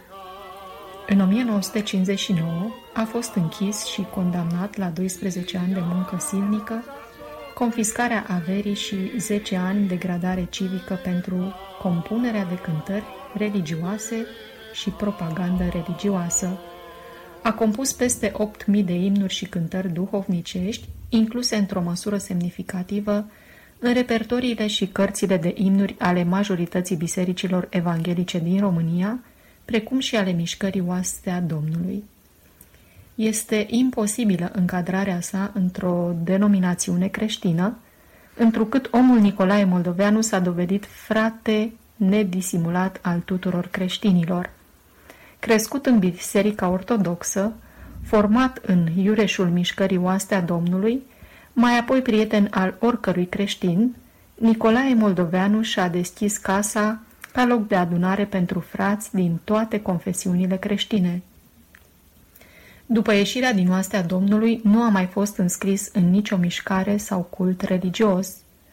Alături de bogata moștenire de cântări, asupra căreia n-a lăsat niciun drept scris, a scris comentarii la Noul Testament și la o parte din Vechiul Testament.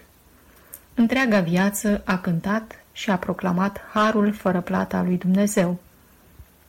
Biografie Nicolae Moldoveanu s-a născut primul dintre cei 15 copii ai mamei Ruxandra, Sândica, și ai tatălui Ioan, Ionică. Părinții lui au avut o aplecare deosebită spre credința creștină. Biblioteca lor însuma câteva zeci de cărți religioase, între care psaltirea, viețile sfinților, oglinda inimii omului și mântuirea păcătoșilor. Cărți care și-au găsit un ecou timpuriu în inima micului Nicolae. Pe când Nicolae avea doar trei ani și jumătate, tatăl său a decedat în urma unei boli necruțătoare la doar 24 de ani. Rămasă singură cu doi copii, mama Sândica s-a recăsătorit după un an și jumătate. Fiind dus în mod regulat la biserică, Nicolae sau Culai, cum mi se spunea, a început să îndrăgească foarte mult cântările bisericești, fredănându-le ori de câte ori avea ocazia.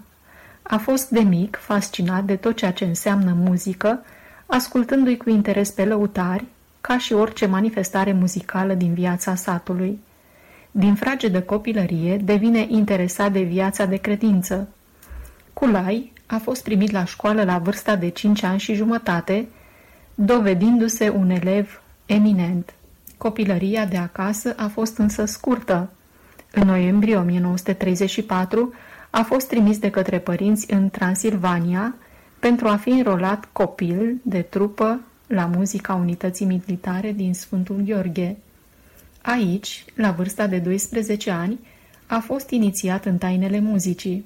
A cântat la trompetă, dar a învățat în același timp țambalul, pianul și acordeonul.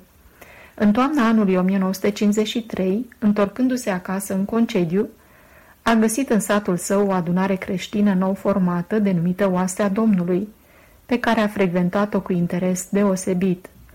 Aici a fost fascinat de cântările adunării, învățând blândul păstor și La miezul nopții va veni, precum și alte cântări duhovnicești. De un real impact au fost predicile despre Isus Hristos, despre Sfânta Scriptură și despre mântuire. Aici venea ori de câte ori era în concediu. În 1938, Nicolae Moldoveanu ajunge la mântuire și își dedică întreaga viață lui Hristos. Începe să culeagă cântări creștine, punându-le pe note. Copil de trupă fiind, a decis să-și vândă jumătate din rația zilnică de pâine și toată rația de lapte pentru a-și cumpăra o Biblie și un abonament la revista Viața creștină a oastei Domnului. La solicitarea publică a revistei către toți credincioșii, Moldoveanu a trimis mai multe cântări pe note pentru a fi incluse într-o nouă carte de cântări a oastei Domnului. Ulterior este chemat de urgență la Cluj în vederea alcătuirii acesteia, unde, emoționat, face cunoștință cu Ioan Marini, redactor al revistei, și cu poetul Traian Dorz. Aici, Nicolae Moldoveanu a pus pe note cântări ale multor credincioși adunați cu această ocazie la Cluj, din diferite zone ale nordului Transilvaniei. Astfel s-a născut prima sa contribuție semnificativă la o publicație de cântări, care a fost intitulată Să cântăm Domnului. În scurt timp a devenit cunoscut în mișcarea oastea Domnului din toată România. În 1947, la 25 de ani, s-a căsătorit cu Elena Bogdan din comuna Săsciori, județul Alba, fiind binecuvântați cu o fică, Daniela. Între 1948 și 1959 a colaborat strâns cu poetul Traian Dors, publicând împreună cântările psalmilor, cântările Bibliei și multe alte cântări și imnuri creștine. Între 1959 și 1964 a fost închis și persecutat de către regimul comunist pentru compunerea de cântări religioase și propagandă religioasă. Sentința a fost însoțită de confiscarea averii și 10 ani de degradare civică. În această perioadă, fără creion, hârtie și portativ, a compus 350 de cântări pe care, după cei 5 ani de detenție, le-a scris integral din memorie.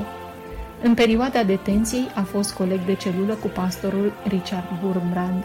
Din 1964 până la sfârșitul vieții a compus alte mii de imnuri și cântări duhovnicești, născute dintr-o experiență de viață trăită cu Dumnezeu. În ultima parte a vieții s-a angajat să scrie zilnic câte o cântare și câte o meditație inspirată din Biblie. A încetat din viață în data de 12 iulie 2007 la Sibiu. Sursa Wikipedia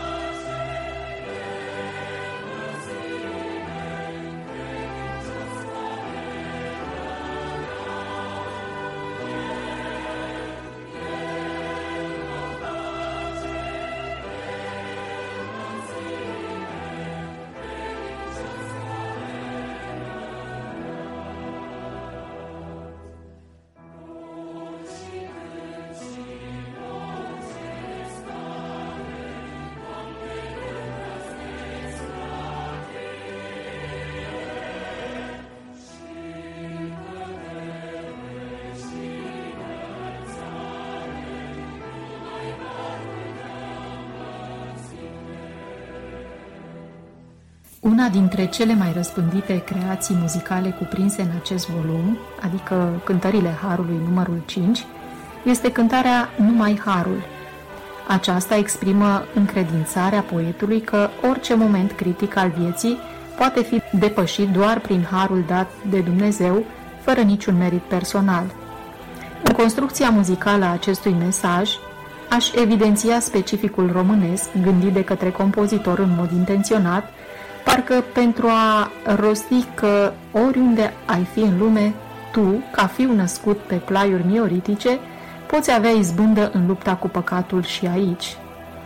Nu efortul, nici îndrăzneala sau poziția mai bună îmi ajută spre mântuire, ci numai harul.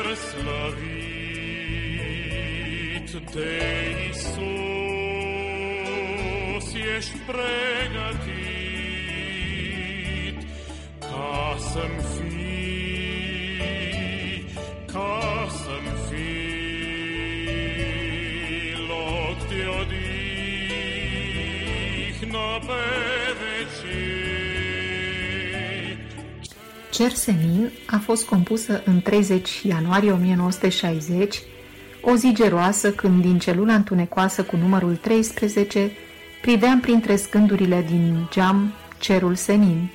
Mă gândeam că raza aceea care se vede îmi arată numai cerul, care era senin în acea zi geroasă, dar acea bucățică de cer era o mare speranță de veșnicie. Meditație la epistola 1 a Sfântului Apostol Petru, capitolul 3, versetul 12. Căci ochii Domnului sunt peste cei neprihăniți și urechile Lui iau aminte la rugăciunile lor. Dar fața Domnului este împotriva celor ce fac rău. Neprihănit nu înseamnă om fără greșeli și nici desăvârșit, ci înseamnă om sincer și drept când este vorba de recunoașterea păcatului său, a sfințeniei lui Dumnezeu și a dreptului său asupra întregii creațiuni. Neprihănit înseamnă omul care a trecut de partea lui Dumnezeu prin credința în jertfa Domnului Isus Hristos. Neprihănit înseamnă omul care a primit în inima sa prin credință pe Domnul Isus ca mântuitor personal și a început o viață nouă cu El. Domnul Isus a fost făcut de Dumnezeu pentru noi neprihănire, cum spune în 1 Corinteni 1.30, și cine se predă Lui se face una cu El, adică devine ceea ce este El. Deci, de predarea noastră în brațul Domnului Isus atârnă neprihănirea și sfințirea noastră. El lucrează în noi desăvârșirea, întrucât am început să mergem pe calea Lui, cale care lasă în urmă lumea păcatului și apropie tot mai mult cerul cu desăvârșirea Lui veșnică. Ochii Domnului sunt peste cei neprihăniți, adică peste cei care au trecut prin credință de partea Lui. Lor le stă la dispoziție și le dă tot ce le trebuie în vederea creșterii duhovnicești și a împlinirii voii Lui. El le ascultă rugăciunile care au în vedere veșnicia și le dă daruri pentru viața trecătoare, tot pentru veșnicie. Cum veghează o mamă asupra copiilor ei, ca să nu li se întâmple niciun rău, așa veghează Dumnezeu asupra credincioșilor săi. Și nu numai ochii lui, dar și urechea lui este gata să asculte pe ai săi. Dacă stai de vorbă cu o mamă și copilul este în odaia de alături, tu nu știi nimic, poate nici că are copil. La un moment dat însă vezi că ea se ridică și spune, mă scuzați, s-a sculat copilul. Un scâncet cât de mic ea l-a auzit și este de ajuns. Așa este urechea Domnului nostru îndreptată spre rugăciunile noastre. El ascultă cu plăcere rugăciunea făcută cu toată inima și potrivită cu voia Lui. Cât de mult trebuie să urmărim noi să fim într-o strânsă legătură cu El, ca să cunoaștem tot mai bine voia Lui și să putem sta de vorbă cu El într-un tip potrivit, sincer și deschiși. Rugăciunea făcută însă cu prefăcătorie sau numai de ochii oamenilor, este o urăciune înaintea Domnului. Fața Domnului este împotriva celor ce fac rău. Păcatul este scârbos și Dumnezeu își întoarce fața de la cei ce îl săvârșesc fără frică și rușine. Nimic nu-i mai dezgustător și pricină de întristare mai mare pentru Dumnezeu ca păcatul nostru. Față de un Dumnezeu așa de bun cu noi, să avem grijă să nu-L întristăm cu păcatul nostru. În toate privințele să trăim în ascultare de El și tot ce facem să fie spre bucuria și slava Lui. Amin. Slăvit să fie Domnul!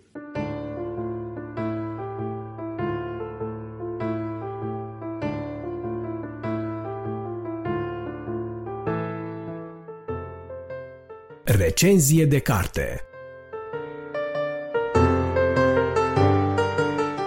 Bun găsit, dragi ascultători! Eu sunt Bogdan Suciu și, în cele ce urmează, am bucuria să revin în atenția dumneavoastră, adresându-vă o nouă invitație la lectură, prin intermediul unei recenzii de carte creștină. Cartea pe care vă propun să o avem în atenție, cu prilejul episodului de astăzi, se intitulează Cronicile Regilor și este scrisă de Lynn Austin.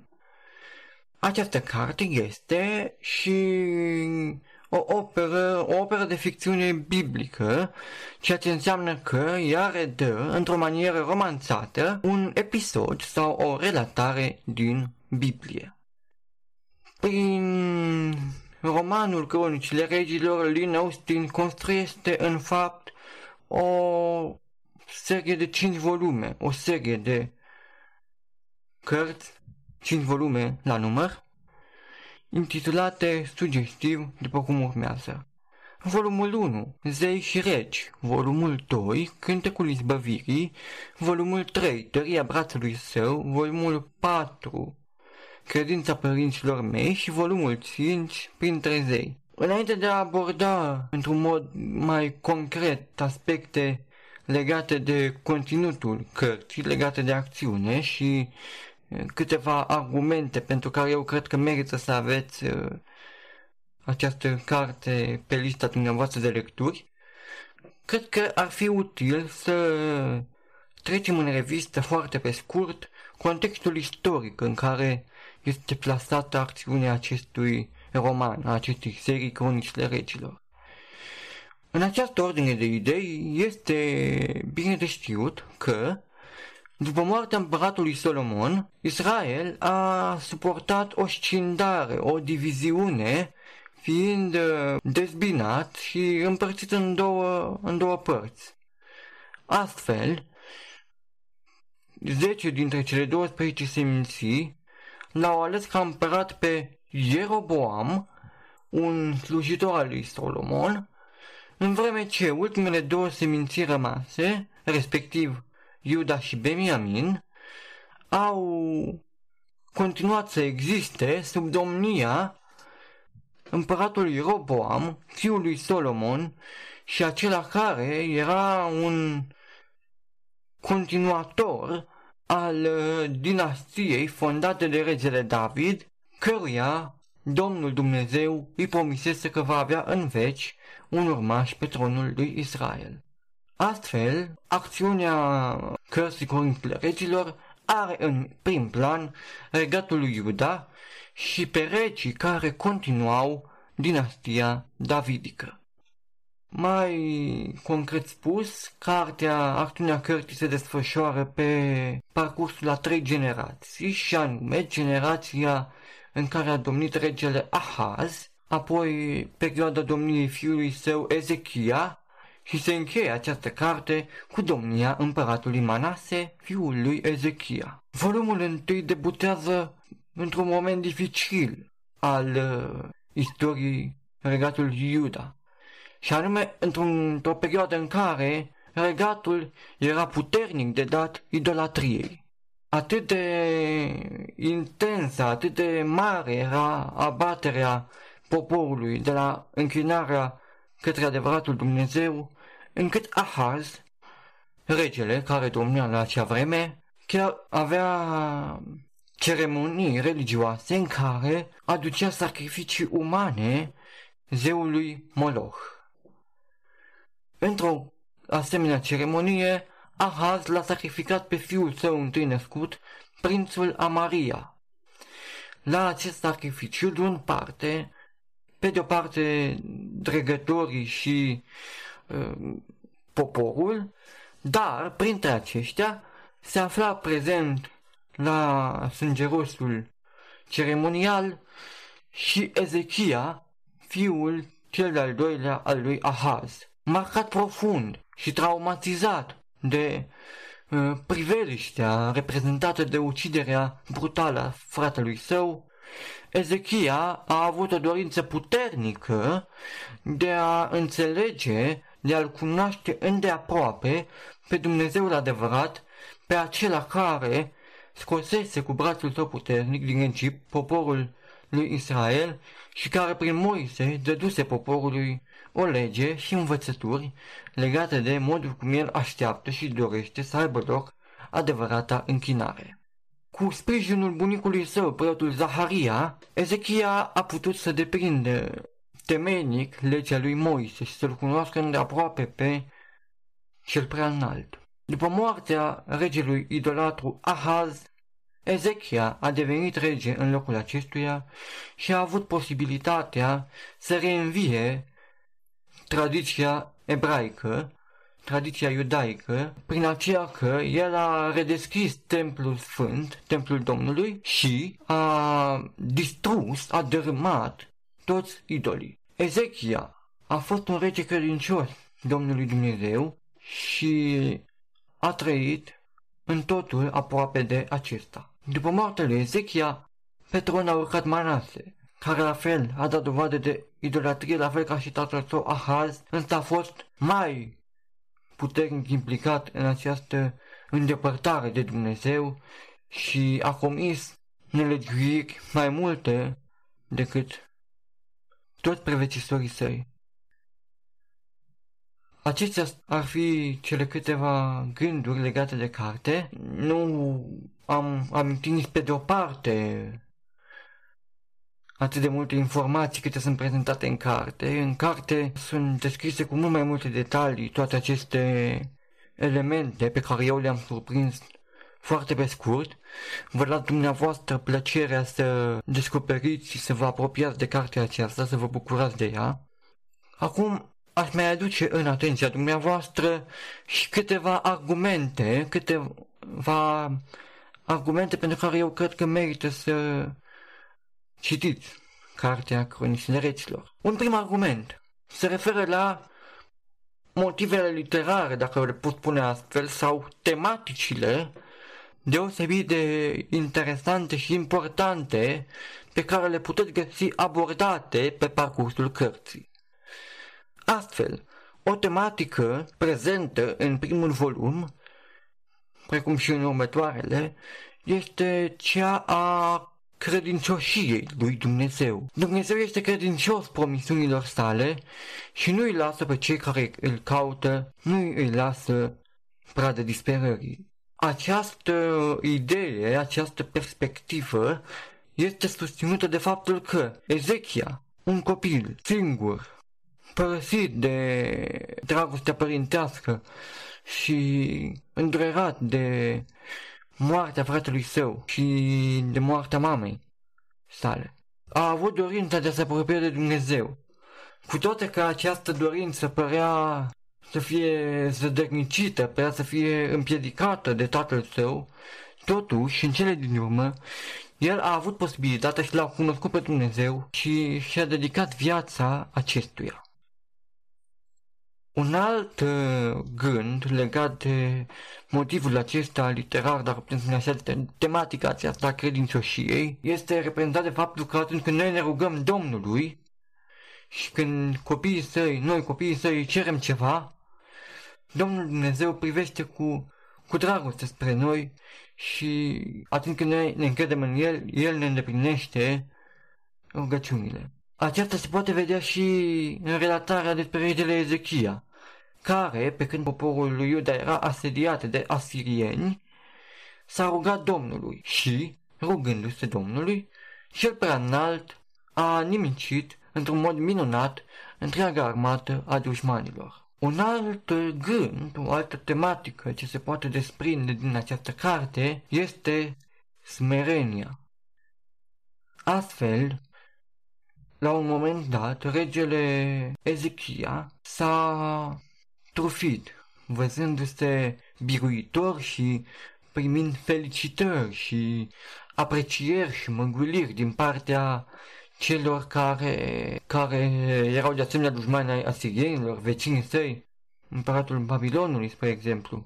Deci primind toate aceste măguliri, Ezechia s-a trufit și a uitat să mai dea slavă Domnului pentru tot ce avea și s-a mândrit cu averile și cu bogățiile sale în fața ambasadorilor trimiși de regatele vecine, de regatul vecin.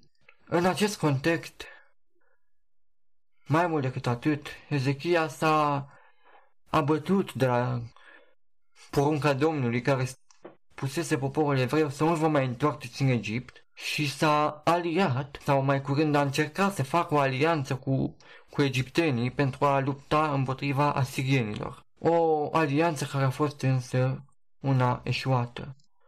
Pentru că, în cele din urmă, Ezechia a înțeles că nimeni nu îl poate ajuta, niciun popor nu îl poate ajuta mai mult decât poate face acest lucru Domnul. De îndată ce Ezechia s-a smerit și și-a recunoscut păcatul, Domnul Dumnezeu l-a iertat și l-a sprijinit din nou în lupta cu dușmanii poporului. Un alt gând și ultimul la care mă voi referi este cel al îndurării lui Dumnezeu. Dumnezeu are milă de noi oricât de mari sunt greșelile pe care le facem, atâta timp cât ne pocăim și ne întoarcem către El. Astfel, Dumnezeu a avut milă de Ezechia, care greșise și care se trufise.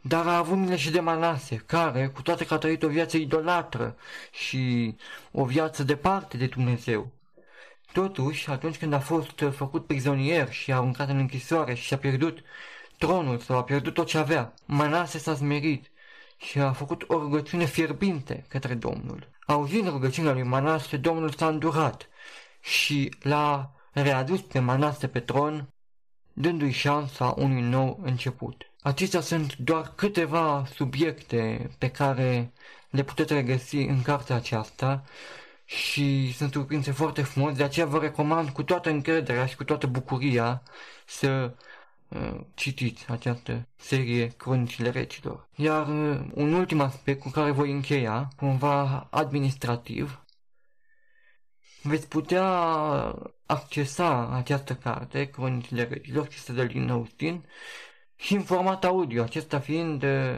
înregistrată într-o variantă accesibilă nevăzătorilor la Alba Iulia.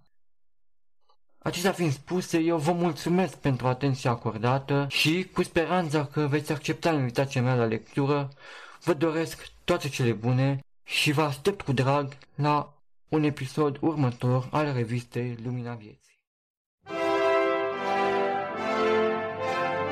Poșta redacției Iată-ne ajuns și la sfârșitul uh, acestui număr, dragi ascultători.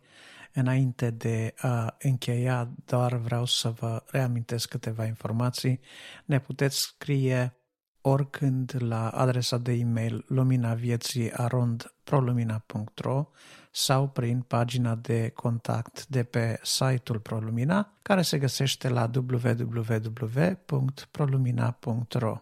De asemenea, suntem recunoscători pentru toți cei care ne puteți sprijini într-un fel sau altul în uh, demersul nostru de a distribui această revistă la cât mai multe persoane. În primul rând, ne puteți uh, sprijini prin faptul că veți distribui revista făcând share, împărtășind-o pe rețelele sociale sau prin e-mail sau prin alte forme, vorbind prietenilor despre ea, invitându-i să asculte această producție a Asociației Prolumina. În al doilea rând, și nu mai puțin lipsit de importanță, este sprijinul dumneavoastră în rugăciune. Avem nevoie de rugăciune, de călăuzire. Fiecare dintre cei care participă și contribuie la această realizarea revistei.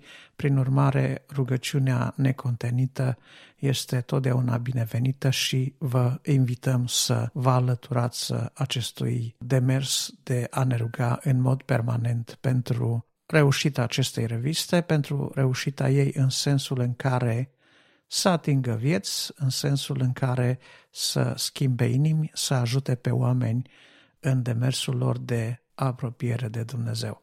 În al treilea rând, dacă doriți, în mod benevol, puteți sprijini asociația și din punct de vedere material, urmând uh, pagina de donații de pe același website www.prolumina.ro. În acea pagină de donații puteți găsi datele bancare dacă doriți să faceți uh, un transfer bancar sau să depuneți o sumă ca donație pentru Asociația Creștinilor Nevăzători Pro Lumina. Sunt afișate acolo toate detaliile de care aveți nevoie, iar dacă ceva lipsește sau dacă aveți nevoie de mai multe informații pentru a întreprinde un astfel de demers, sunați-ne, contactați-ne prin e-mail, cum vă este mai la îndemână, folosind detaliile din pagina de contact a website-ului, numărul de telefon, cât și un formular de corespondență prin e-mail sunt uh, clar marcate pe website-ul prolumina.ro. Apoi vrem să reamintim faptul că pentru cei care nu au nicio altă soluție tehnică la îndemână, nu au un uh, telefon inteligent, nu au un computer sau vreo altă sursă conectată la internet prin care să consume podcastul ProLumina, adică Lumina Vieții, putem face o excepție, putem face o livrare specială în sensul în care acest uh, podcast poate fi imprimat pe un CD și trimis prin poștă dacă nu există altă alternativă de ascultare a acestui conținut. Până luna următoare, când uh, vă așteptăm la o nouă publicare a revistei Lumina Vieții, vă dorim să aveți parte de Harul lui Dumnezeu, să aveți parte de un timp minunat trăit cu El și în prezența Lui, apropiindu-vă de El și fiind mulțumitori pentru toate darurile bune pe care Dumnezeu ni le trimite. Pe curând!